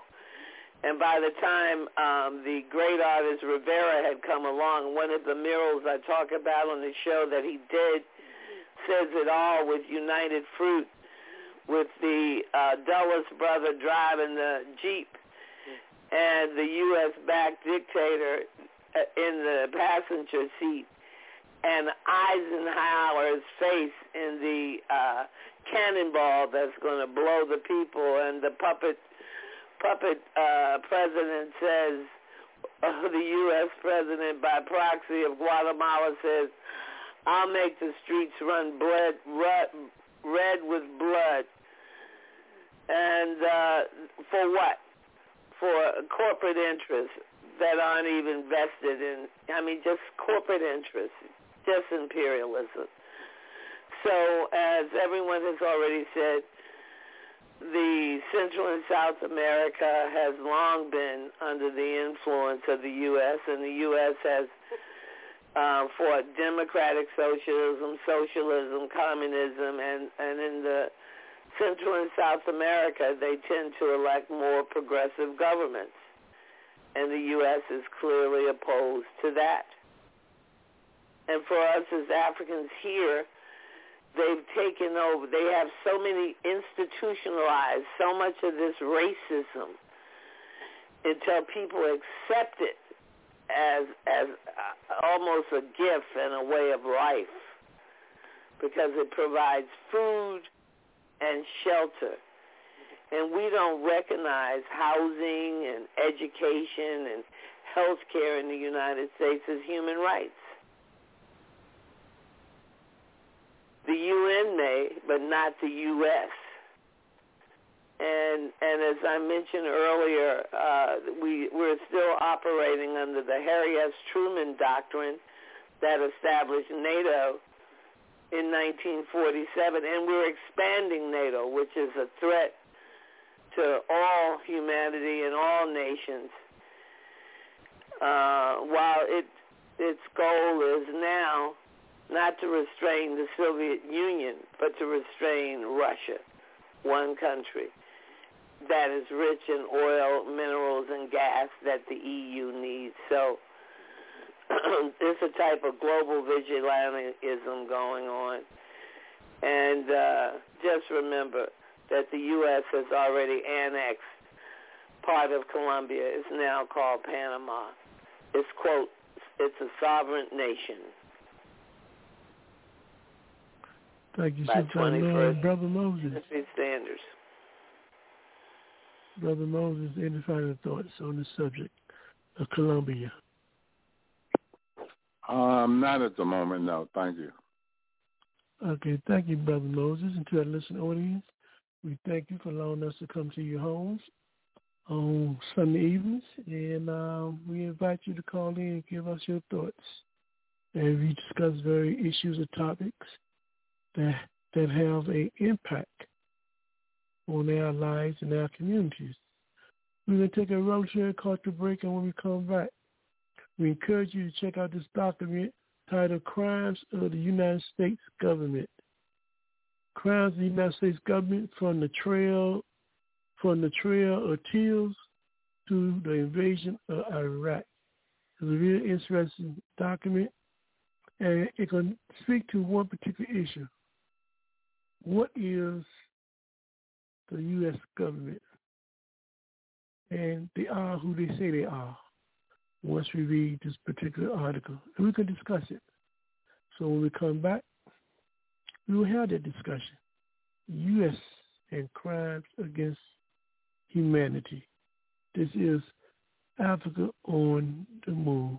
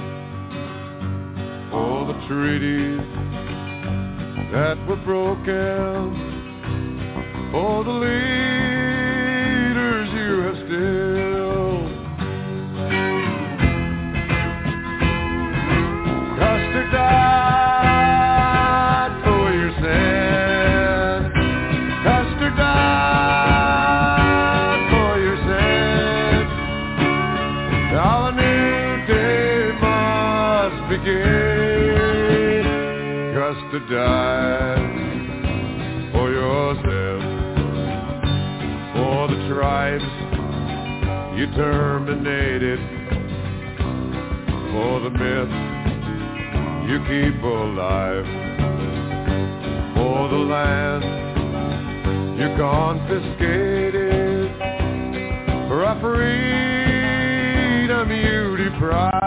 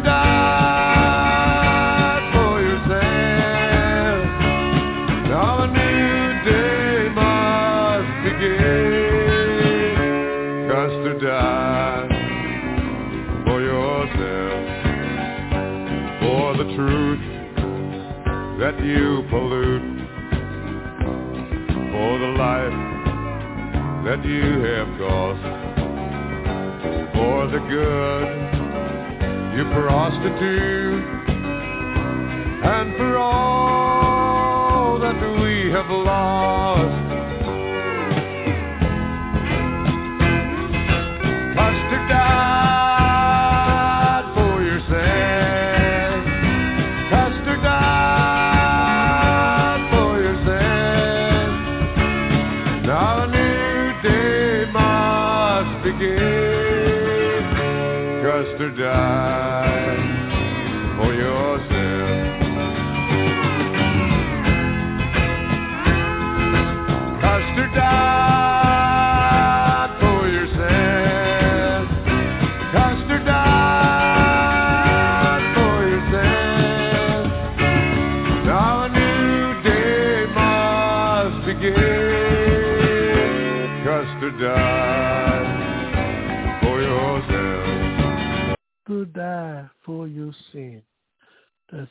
Message that comes from the indigenous nation, the indigenous people.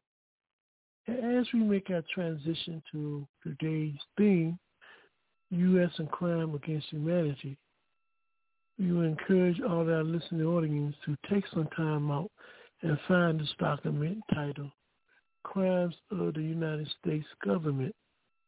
Crimes of the United States Government from the Trails of Tears to the invasion of Iraq.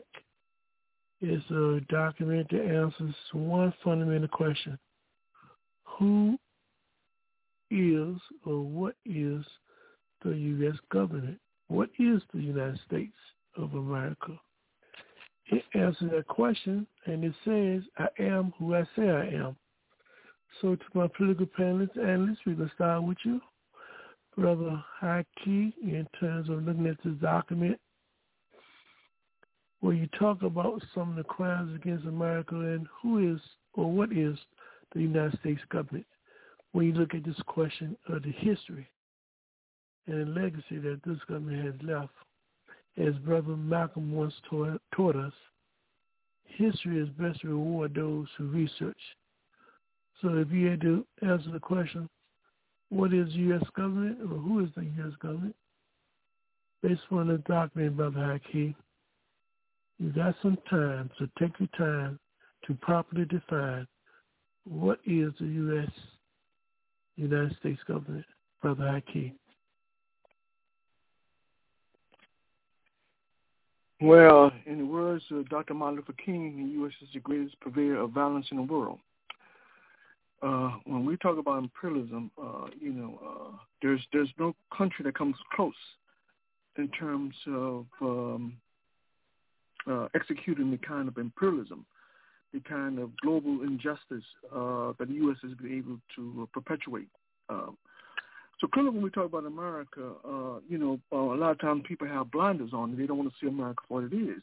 But strikingly, I think it's important people understand that, you know, since 1776, Brother Africa, U.S. has been involved in over uh, over 225 years of war out of the existence of 246 years. What does that say to you in terms of a country that supposedly uh, values uh, hu- values uh, humanity, uh, who supposedly uh, created created a document that says that all human beings are created equal? Clearly, when we look in terms of what, at what, what America stands for and uh, what America alleges to be, uh, clearly are two different things.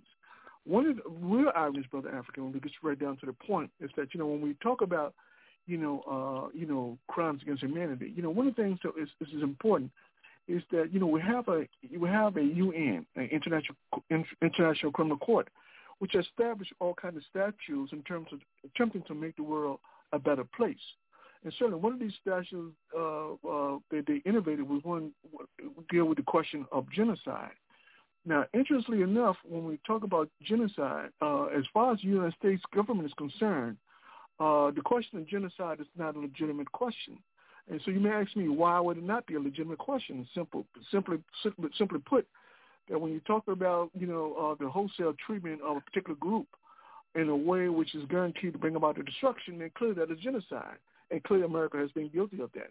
But when you when you take a, a when you take a final look, a finer look in terms of you know, uh, you know how the States is organized, uh, one of the things that uh, the United States government is very, very clear on is that it realized that a lot of these statutes, a lot of these conventions and around human rights, uh, were to be uh, were to be op- to be obfuscated. In other words, their position was that we cannot participate or even uh, or even even endorse certain kinds of certain conventions or statutes, which deals the question in terms of genocide. Specifically, brother Africa, I'm talking about you know the uh, the uh, the American Convention on on Human Rights. Uh, one of the things I don't think most people realize when we talk about the Convention on Human Rights, you, the U.S. is not a signatory of the Convention on Human Rights. That is very, very interesting. And of course, one of the reasons why the government continually gives why it refuses to ratify uh, the, the, the Convention on Human Rights, they say that it's a belief that the, it would interfere with the federal system to allow the president to enter into an agreement, international agreement, that will legally bind the states. Now, the federal system is a, a realization that uh, the states are also part of the system. And as such, the federal government feels like it doesn't have a right to arbitrarily impose on states that they should have that kind of autonomy in terms of conducting their own affairs. That's federalism. Ironically, when you talk about in terms of uh, in terms of federalism, when it comes to when it comes to commerce in the United States, the U.S. government is not concerned about the rights of the states.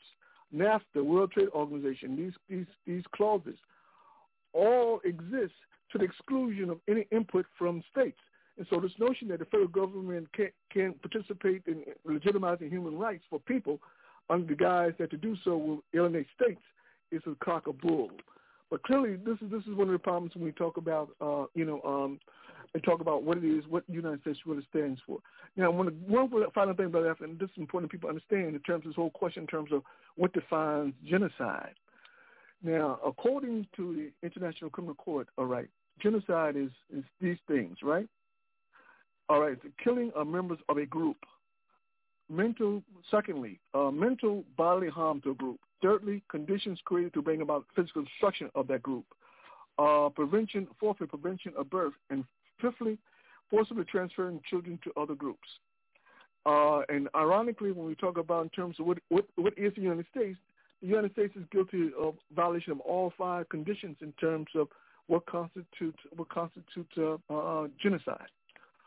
Uh, so clearly, Brother Alfred, so this question in terms of humanity, I think, is, is, is, important because one of the things when we start looking in terms of the conditions of, let's say, uh, African people in society, and we look at the kind of social economic barriers that's constructed specifically for the sole purpose of undermining the intellectual development or emotional development of a people, and it is doing so with the intent to ultimately destroy that population.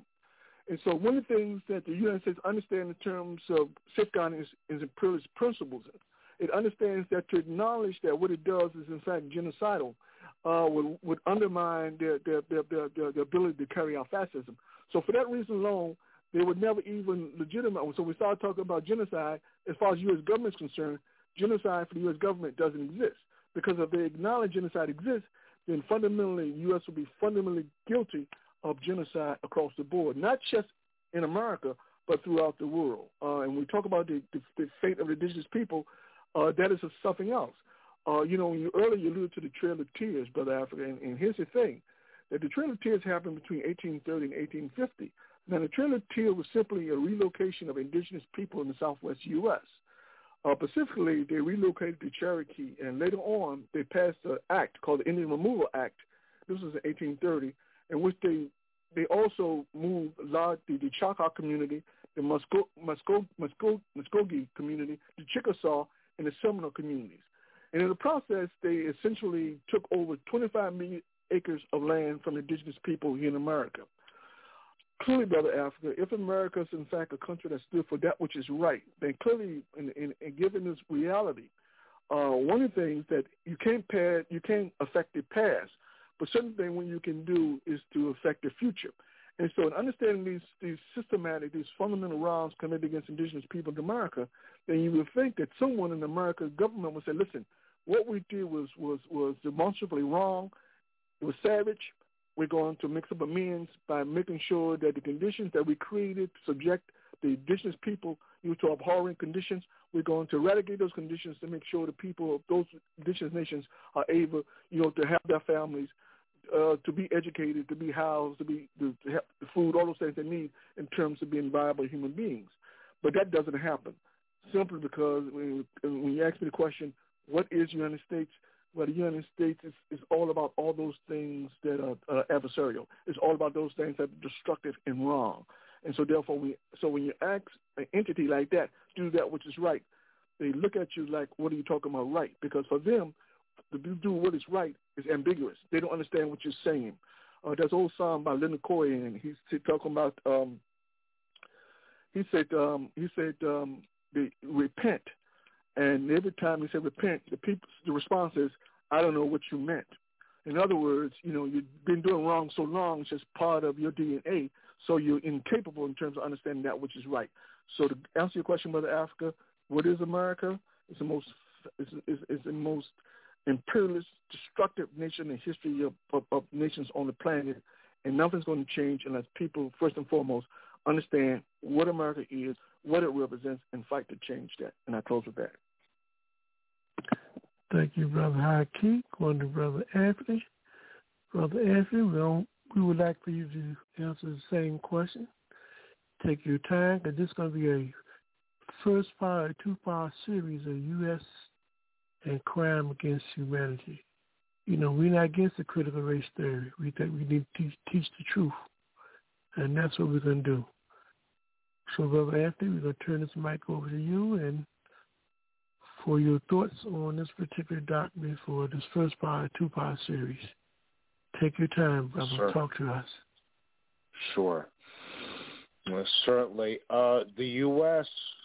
government, and I want to emphasize the U.S. government as opposed to the people in the U.S., who are victims of the U.S. government for the most part, with the exception of a small sector of who this gov- U.S. government serves, is an imperialist government.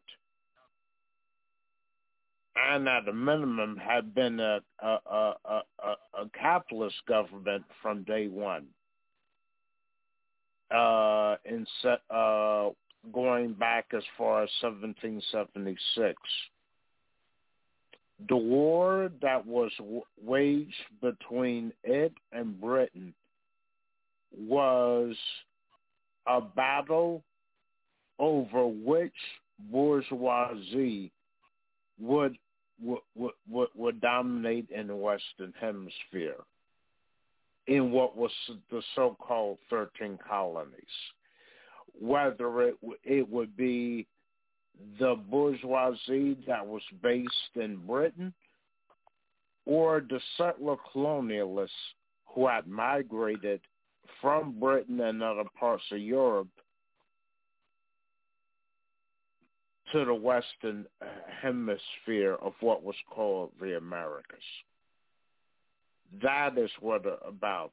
And uh, and uh, in essence, the so-called American Revolutionary War was not really revolutionary in uh, in the sense that there was not a change in the system, but in terms of who controlled it. And it went from uh, those uh, th- those uh, English colonists in England to the settler colonialists in uh, that were living in the Western Hemisphere, the so-called 13 colonies. And uh, that is essentially what the U.S. has remained throughout its 200-odd year history, which is why it is still governed by the same Constitution. And it uses this as a selling point uh, that was drafted in 1776, even though the world has changed drastically since that time period. But the underlying principles that govern the U.S. still govern the U.S. to this day. And is still a bourgeois, democratic, uh, capitalist state. And uh, and uh, the and it's only the organization of the masses of laboring people change that. It is not the uh, the goodwill and wishes of uh, the aristocracy or uh, or uh, you know or or prayers. It is the work and labor of the toiling masses that will uh, change that situation. And I've noticed that uh, that the author of this paper uh, uh, the, lays out three categories of genocide: physical, biological, and cultural. The physical is uh, the killing, uh, the per- per- perpetration of violence against people, uh, people that are bringing about their death. Biological is preventing the reproduction of uh, of the people. In other words, interfering with their their ability to reproduce. And cultural genocide is the taking away of people from uh, their cultural group and transferring their youth to another cultural group. And in addition to the uh, to the indigenous people of the Western Hemisphere, Africans who were uh, brought here from Africa have been subject to all three forms.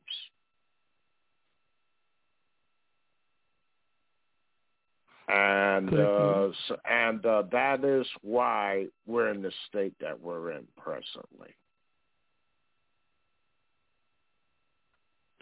Thank you, Brother Anthony. Sister Eleanor, the mic is yours. Well, as Brother Anthony said, to continue the U.S. Defi- the UN's definition of genocide under Article 6, uh, any of the following acts committed with intent to destroy in whole or in part a national, ethnical, racial, or religious group as such, and, you know, causing seriously bodily or mentally harm to its members of the group deliberately inflicting on the group's conditions of life calculated to bring it physical destruction in whole or in part. And he mentioned others. But in addition, it goes further to um, the reality is that the what what happened to the indigenous people and the Africans and continues to happen and how it happened throughout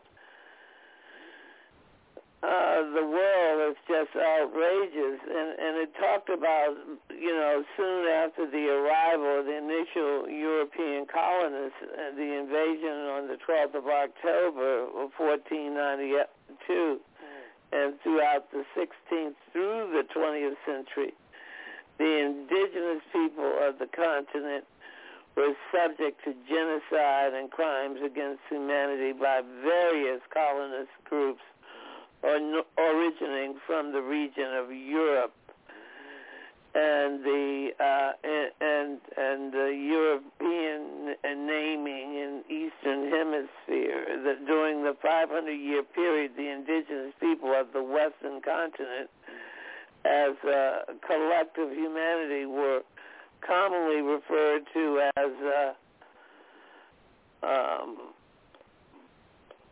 I guess they were commonly referred to as something other other other than uh, uh, collective human. They were a collective human category, but just definitely not equal to the quote Europeans. And uh, they were mistakenly called. A popular misnomer is to call the indigenous people Indians. Um, but the reality is is that we've seen nothing but atrocity after atrocity uh, don't, in the article I read where 35 children were bludgeoned to death and scalped by these people, and you see numerous photographs. The photographs at Wounded Knee.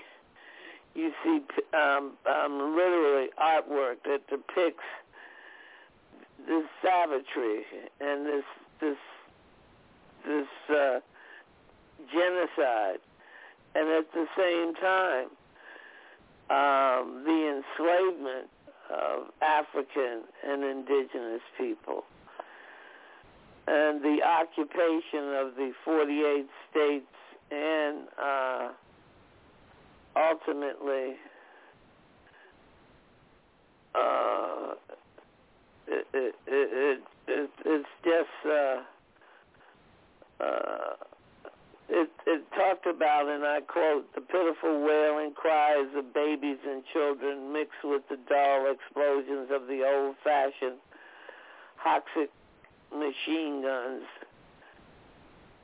piercing through the cold air. Those sickening thumps as these big lead bullets smashed into the bodies of babies and or children's arms and heads all flying in different directions. This this goes on right up into um, Iraq and the Bush George W. Bush being brought up on war crimes. Uh, the United States has an awful history uh, of abuse and uh, genocidal behavior. We practiced apartheid for 100 years. We taught the world, the modern day world, we we we are the creators of apartheid. Thank you, Sister Eleanor. We can go to Brother Moses. Brother Moses, the mic is yours. Yeah, we see that this this genocide has been taking place with the Native American people from the moment this this country was so-called discovered, and um, you know this is well documented in in this in this paper and is well written. Um, I also refer you to um, Roxanne Dunbar Ortiz, the Native Americans History of the United States, covers some of this ground too uh, we have to understand that the U.S. has been on the wrong side of history. The U.S. government has been on the wrong side of history from its conception as the Counter-Revolution of 1776 by Gerald Horne, Horne uh, discusses. And so from the inception, it was on the wrong side of history. It's been on the wrong side of history and will continue to be on the wrong side of history until it is replaced by a revolutionary government. And so we have to understand that. And so now, uh, you know, in my lifetime, I've seen all sorts of atrocities, and, and just in within my lifetime, um, the Vietnam War, the lie at the Gulf of Tonkin, and, and the carpet bombing and the atrocities against the Vietnam people, uh, you know, the lie that took us into weapons of mass destruction that took us into Iraq, and the bombing of the, of the Iraqi people back to the Middle Ages. I mean, it's been, you know, one thing after another. Um, the the the just blatant chauvinism and uh, of uh, Hillary Clinton and and and uh, the Barack Obama administration and overthrowing the Libyan government. Uh, I've seen all sorts of atrocities. I don't. Uh, I think you know we have to study history and learn from history And but the most important thing is not just to know the facts, but to know what to do about it, to how to how to prevent it from happening again, and how to bring justice to those who are still by this government. And so we have to organize, organize, organize from a grassroots level. We can't go from the top down, but we got to be organizing. Just like in Colombia, they need to be organizing and continue to organize the grassroots people and um, and carry the revolution through. And so, you know, we have to be vigilant and uh, and and keep politics in command. Thank you. Thank you, Brother Moses. You're listening to Africa on the Move. I'm your host, Brother Africa. We're discussing U.S. crime against humanity. This is part one of two-part series. Next week, we will really talk about many other actually um, acts that took place and make it become more of it concrete history. So right now, what we're going to do is, is we're going to pause for the calls, go to a revolutionary break, and when we come back, we'll ask our panelists and for our final for tonight. This is Africa on the Move. It's Micah E on the beat. Hey, this one na sara sara. The beat is tana tana It go make you manya manya. The next is in manya manya. Oh yeah, make you ricotta ricotta Mama. Africa ricotta hey eh? Make you dance yeah Yeah, yeah, yeah Everybody ricotta ricotta Mama. Africa ricotta hey eh?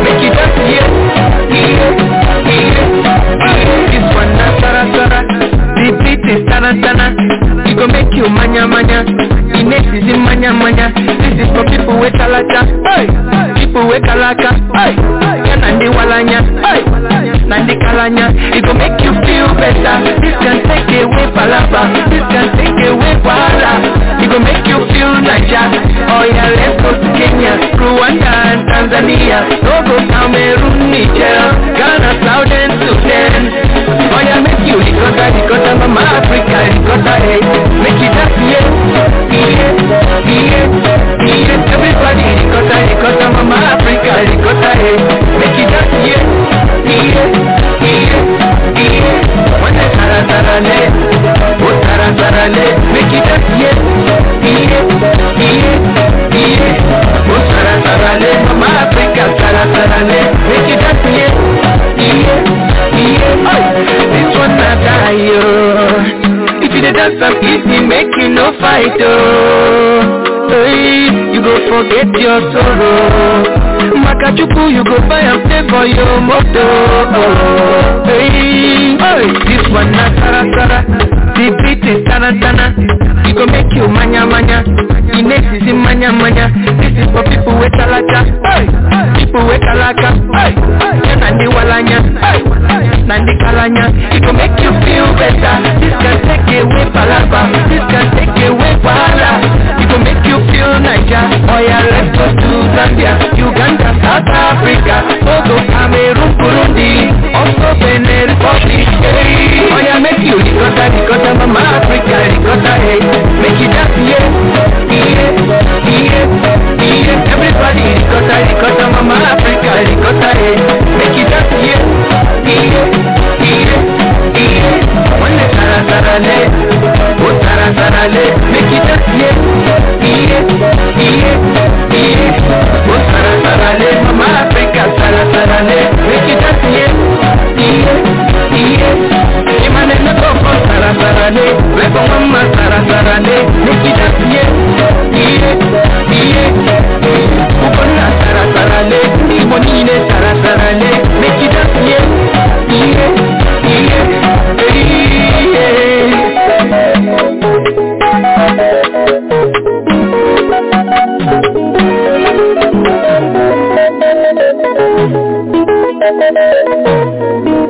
We'd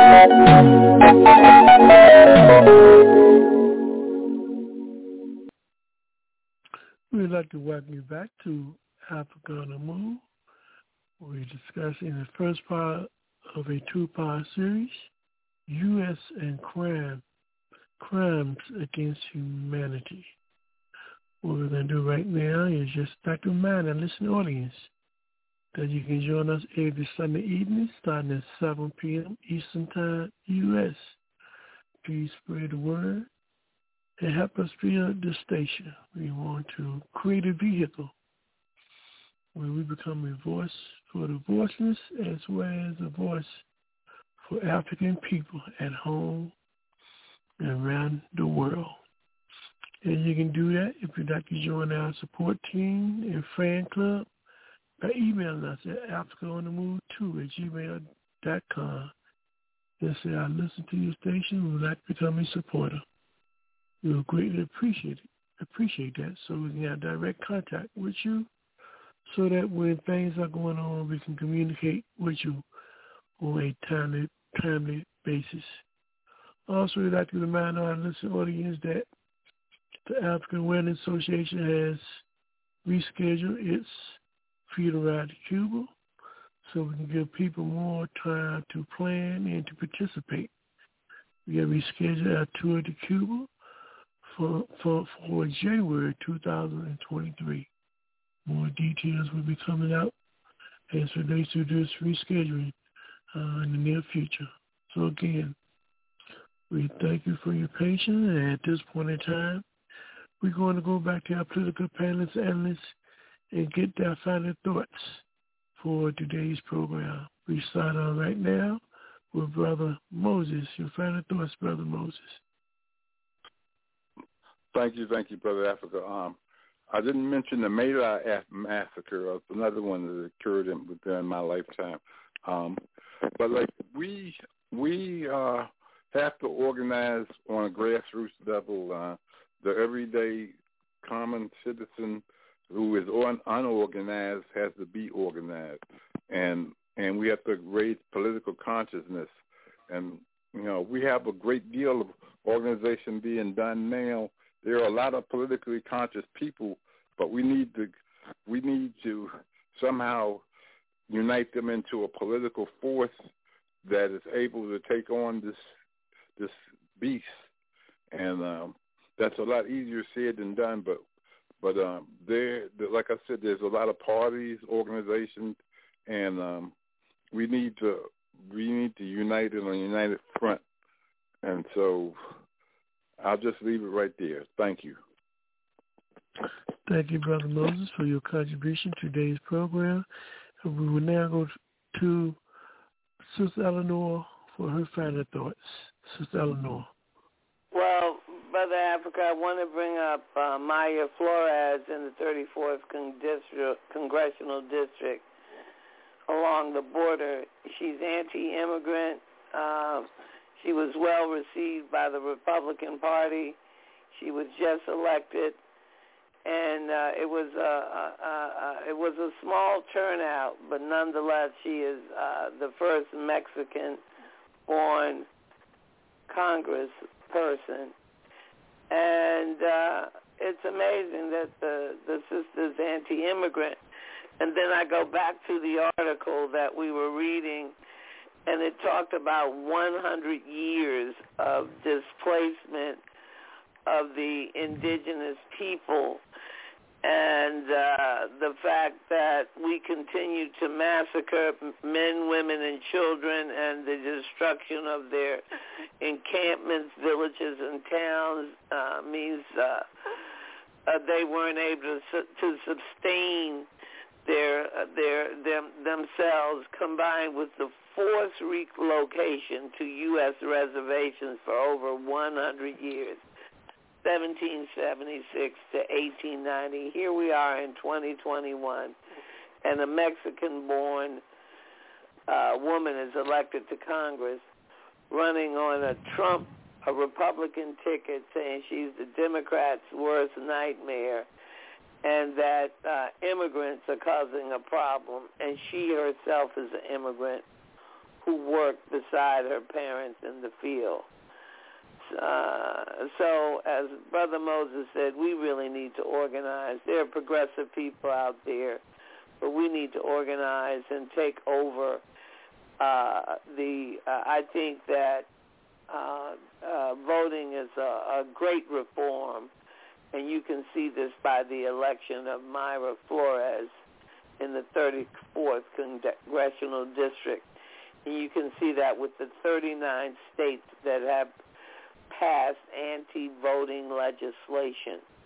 So that's a good place to organize and to organize around the environment, conservation, around reproductive rights, um, around education reform, healthcare reform, and uh, land management, and uh, corporate reform because uh, the, the Supreme Court is going to want to, you know, limit control over uh, uh, government control over corporations very soon in its next uh, when it when it rejourns in the fall. So there's a lot to organize around a woman's right to control her body, her family uh, these are very important things, and the indigenous people in this country are leading the environmental movement as they are around the world, and particularly in North and South America. We just saw it in Colombia with the election. So I'll close out with uh, we hope that this isn't just a action that we see in Colombia, that the revolution is carried through, uh, we know that the U.S. interest in Colombia is not only uh, in controlling Colombia, but also Venezuela. And uh, this war against drugs is a propaganda war because obviously the drugs are still moving north. And the only people suffering are the working class in Colombia, according to uh, recent uh, report, or they they they are causing suffering for the working class, black, for Africans and indigenous people. So I hope this revolution goes forward and it's just not an action of electing someone and and and they maintain the the status quo. It's true they fought back fascism by not letting the guy who thought Hitler the candidate who thought Hitler was the greatest mind of the of the 20th century, but that's that's a horror to think that someone like that was running for public office in the 21st century. And uh, look how well Congresswoman uh, Flores was received. There was a huge press conference with the most conservative Republicans coming out she feels that things are out of control at the border. So we need to stand up and organize, brother, and have Thank a good week. Much. And you do the same, my sister. Thank you. Brother Haki, you found final thoughts for tonight. You know, you know, Brother Africa, uh, you know, I just wish uh, we could do things on a much lighter note. But the situation is so serious now. Uh, you know, we can ill afford to uh, to take things lightly. Uh, you know, specifically when you talk about the state of the economy, uh, one of the things we talk about is tremendous inflation that exists in the society. We talk about rising prices in terms of gas, food, and shelter. All those things are so so so pertinent you know, to human existence. So when we talk about inflation and the impact it has on working people in society, we can't, un, we, you know, we can't uh, make light of the fact, you know, that needless suffering and dying uh, that doesn't have to exist is occurring, you know, uh, on a daily basis, and it's something that certainly within our we have within our, our capacity, you know, to to to to to uh, to end. Uh, you know, also, you know, one of the things, you know, when we, in relation to inflation, we talk about in terms of the high prices, you know, recently the U.S. government has been sending, you know, uh, 5 million barrels of oil to Europe. Now, we talk about the exorbitant prices in terms of gasoline in society. So why would the U.S. send 5 million barrels of oil, you know, to Europe? Uh, when in fact, uh, when we talk about those increasing prices in terms of gas, certainly those five those five million barrels could be very useful in terms of at least uh, stopping the price of uh, gas increases. If not, it's not going to lower the price of gas increases because the because the prices of of, of, oil, of gas is determined by the wealthy in terms of uh, in terms of investments. So it's not going to re- it's not going to reduce the uh, the price of gas, but at least it would halt the rise in terms of you know oil prices, gas prices. Uh, you know, the U.S. Uh, releases one million barrels of oil daily, and despite this, uh, the as I alluded to, the the price of, of price of gas does not decrease. And the question obviously is if you reduce releasing one million barrels of oil a you know uh, a week, I'm sorry, one a day. If you're releasing one million barrels of oil daily, uh, and the price of oil, the price of gas continues to go upward, then what does that say in terms of the interests of the masses of people in society? What it does say is that the interest doesn't rely with the masses of people. The interest relies with wealth. Those people who have investments, you know, in oil or gas are making tons and tons of money while an overwhelming number of people are, are facing hardship. Uh, also, we can't underestimate the corporate debt in society, Brother Africa. One of the things corporate debt is depends on, you know, stock and bond purchases. What the reality is that, you know, with a decline in terms of, with, with the rise of inflation uh, and the kind of yields, the kind of uh, money you can make from, you know, buying stocks and stocks and bonds, uh, has just resulted in a decline in terms of purchases of stocks and bonds, which has a devastating impact on the overall U.S. economy. And again, the question is who suffers most from this kind from these kind of declines? Of course, it's, again, it's the working people. So clearly, the government position is that uh, it, it works in the interest of the wealthy people. Now, here's the problem: while the wealthy people in, enjoy the wealth of this nation, and poor people in, uh, in, have less and less access to wealth, the question is, what do you do with all these increasing number of poor people you have who don't have access to wealth, who can't contribute to the economy? The question is, what do you do with them? I think for African people, it's a very poignant question, but I think it's none, one nonetheless that we have to address and understand in very urgency in terms of the situation that we find ourselves confronted with.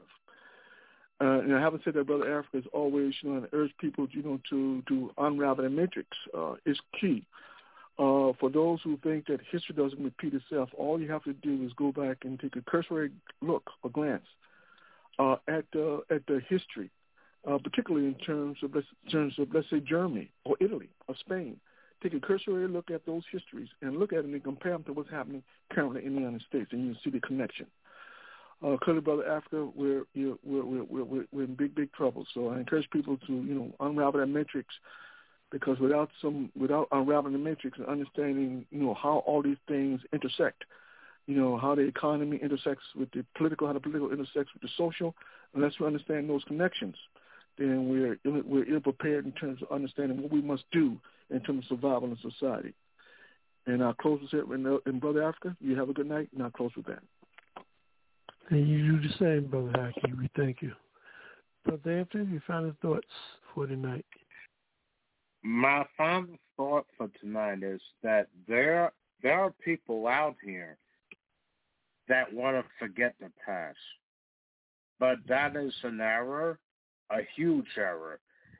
And uh, and it will prompt us, as uh, Kwame Ture used to say, to repeat historical errors.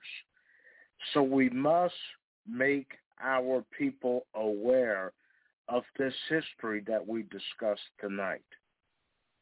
Because uh, because of the the, uh, the ruling class's control of the media and our educational system, a lot of us do not know about this history uh, that we discussed tonight of how the indigenous people and African people have been tortured historically and uh, been victims of various forms of genocide. And we must teach that and we must organize accordingly to prevent it from happening again.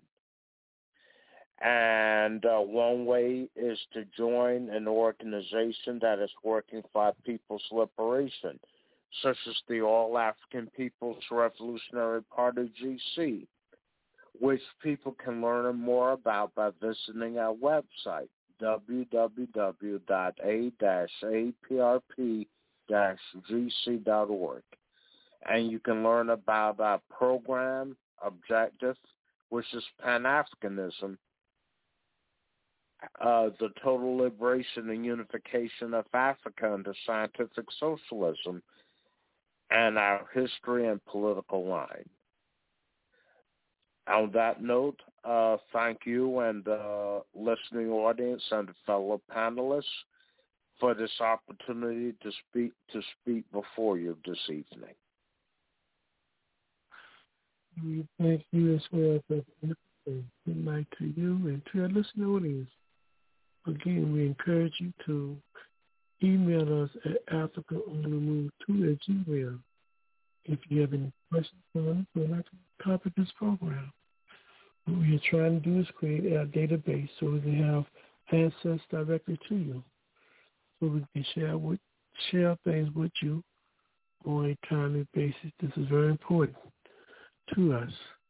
And just as a reminder, you can hear this program every Sunday at 7 p.m. Eastern Time, U.S. Like always, we may not give you what you want. We try our best to give you what, you need. And another program, Africa on the Move, U.S. and Crimes Against Humanity Part 1. And come back next Sunday and join us as we continue to discuss Part 2 of this segment. So until next time, like always, we encourage you to always strive to go forward ever, backwards never. This is Brother Africa on Africa on the Move. We'll see you next week. We leave you with some sounds of liberation.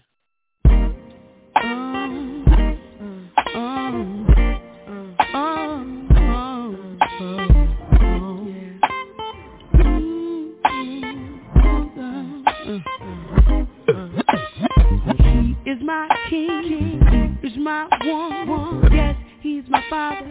Yes, he's my son. I can talk to him cause he understands everything I go through and everything I am. He's my support system. I can't live without him. The best thing since sliced bread is his kiss, his hugs, his lips, his touch. And I just want the whole world to know about my black brother.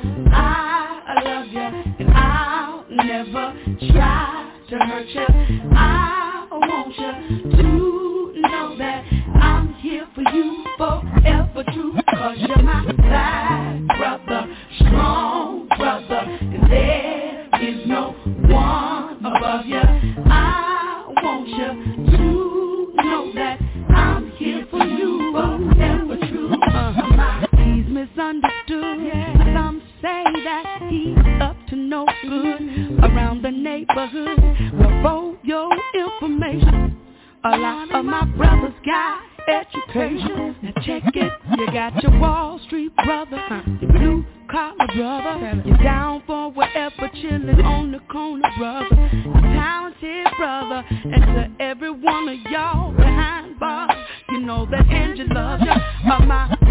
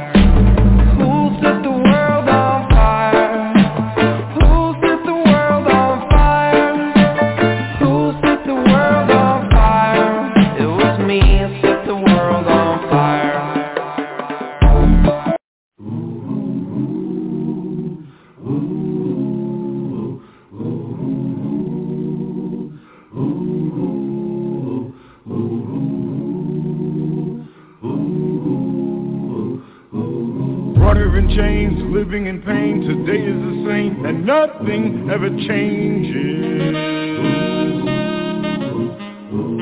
Hung by a noose, can't tell the truth, filled with abuse, and everywhere there's danger. How long can this go on? When will the light I see?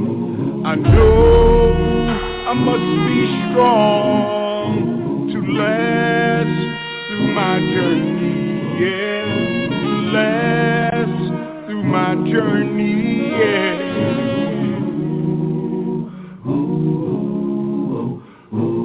Time will arrive when we must decide to get off the ride and stop going through these changes.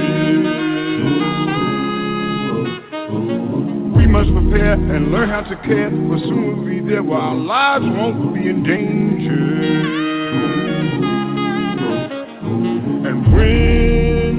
the light is clear, oh, how beautiful I will be to know that I've been here and made it through my journey, yeah, and made it through my journey, yeah. Yeah, yeah, yeah, yeah, yeah. Made it through my journey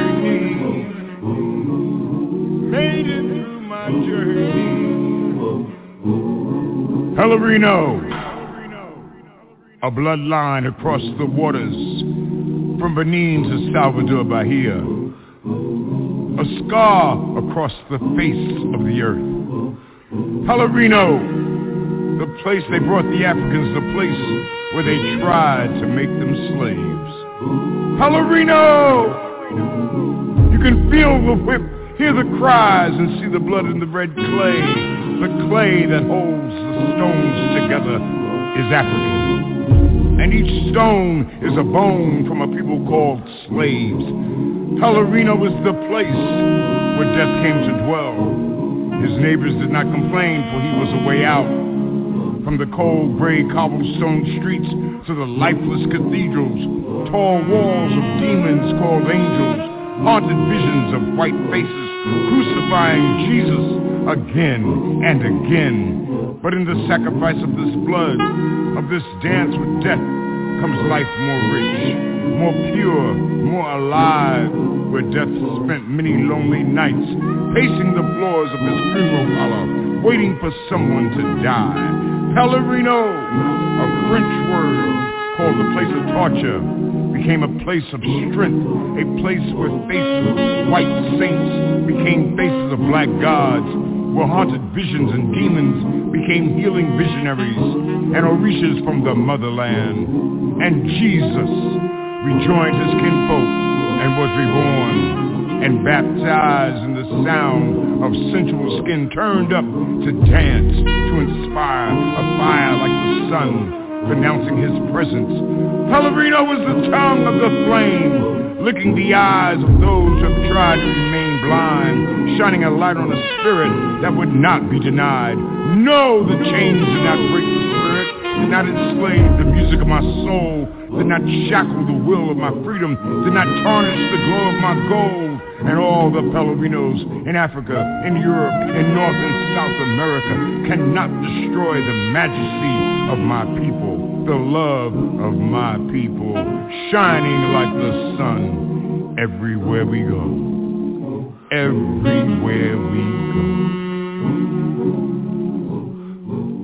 When the light is clear, oh how beautiful I will be to know that I've been healed and made it through my journey.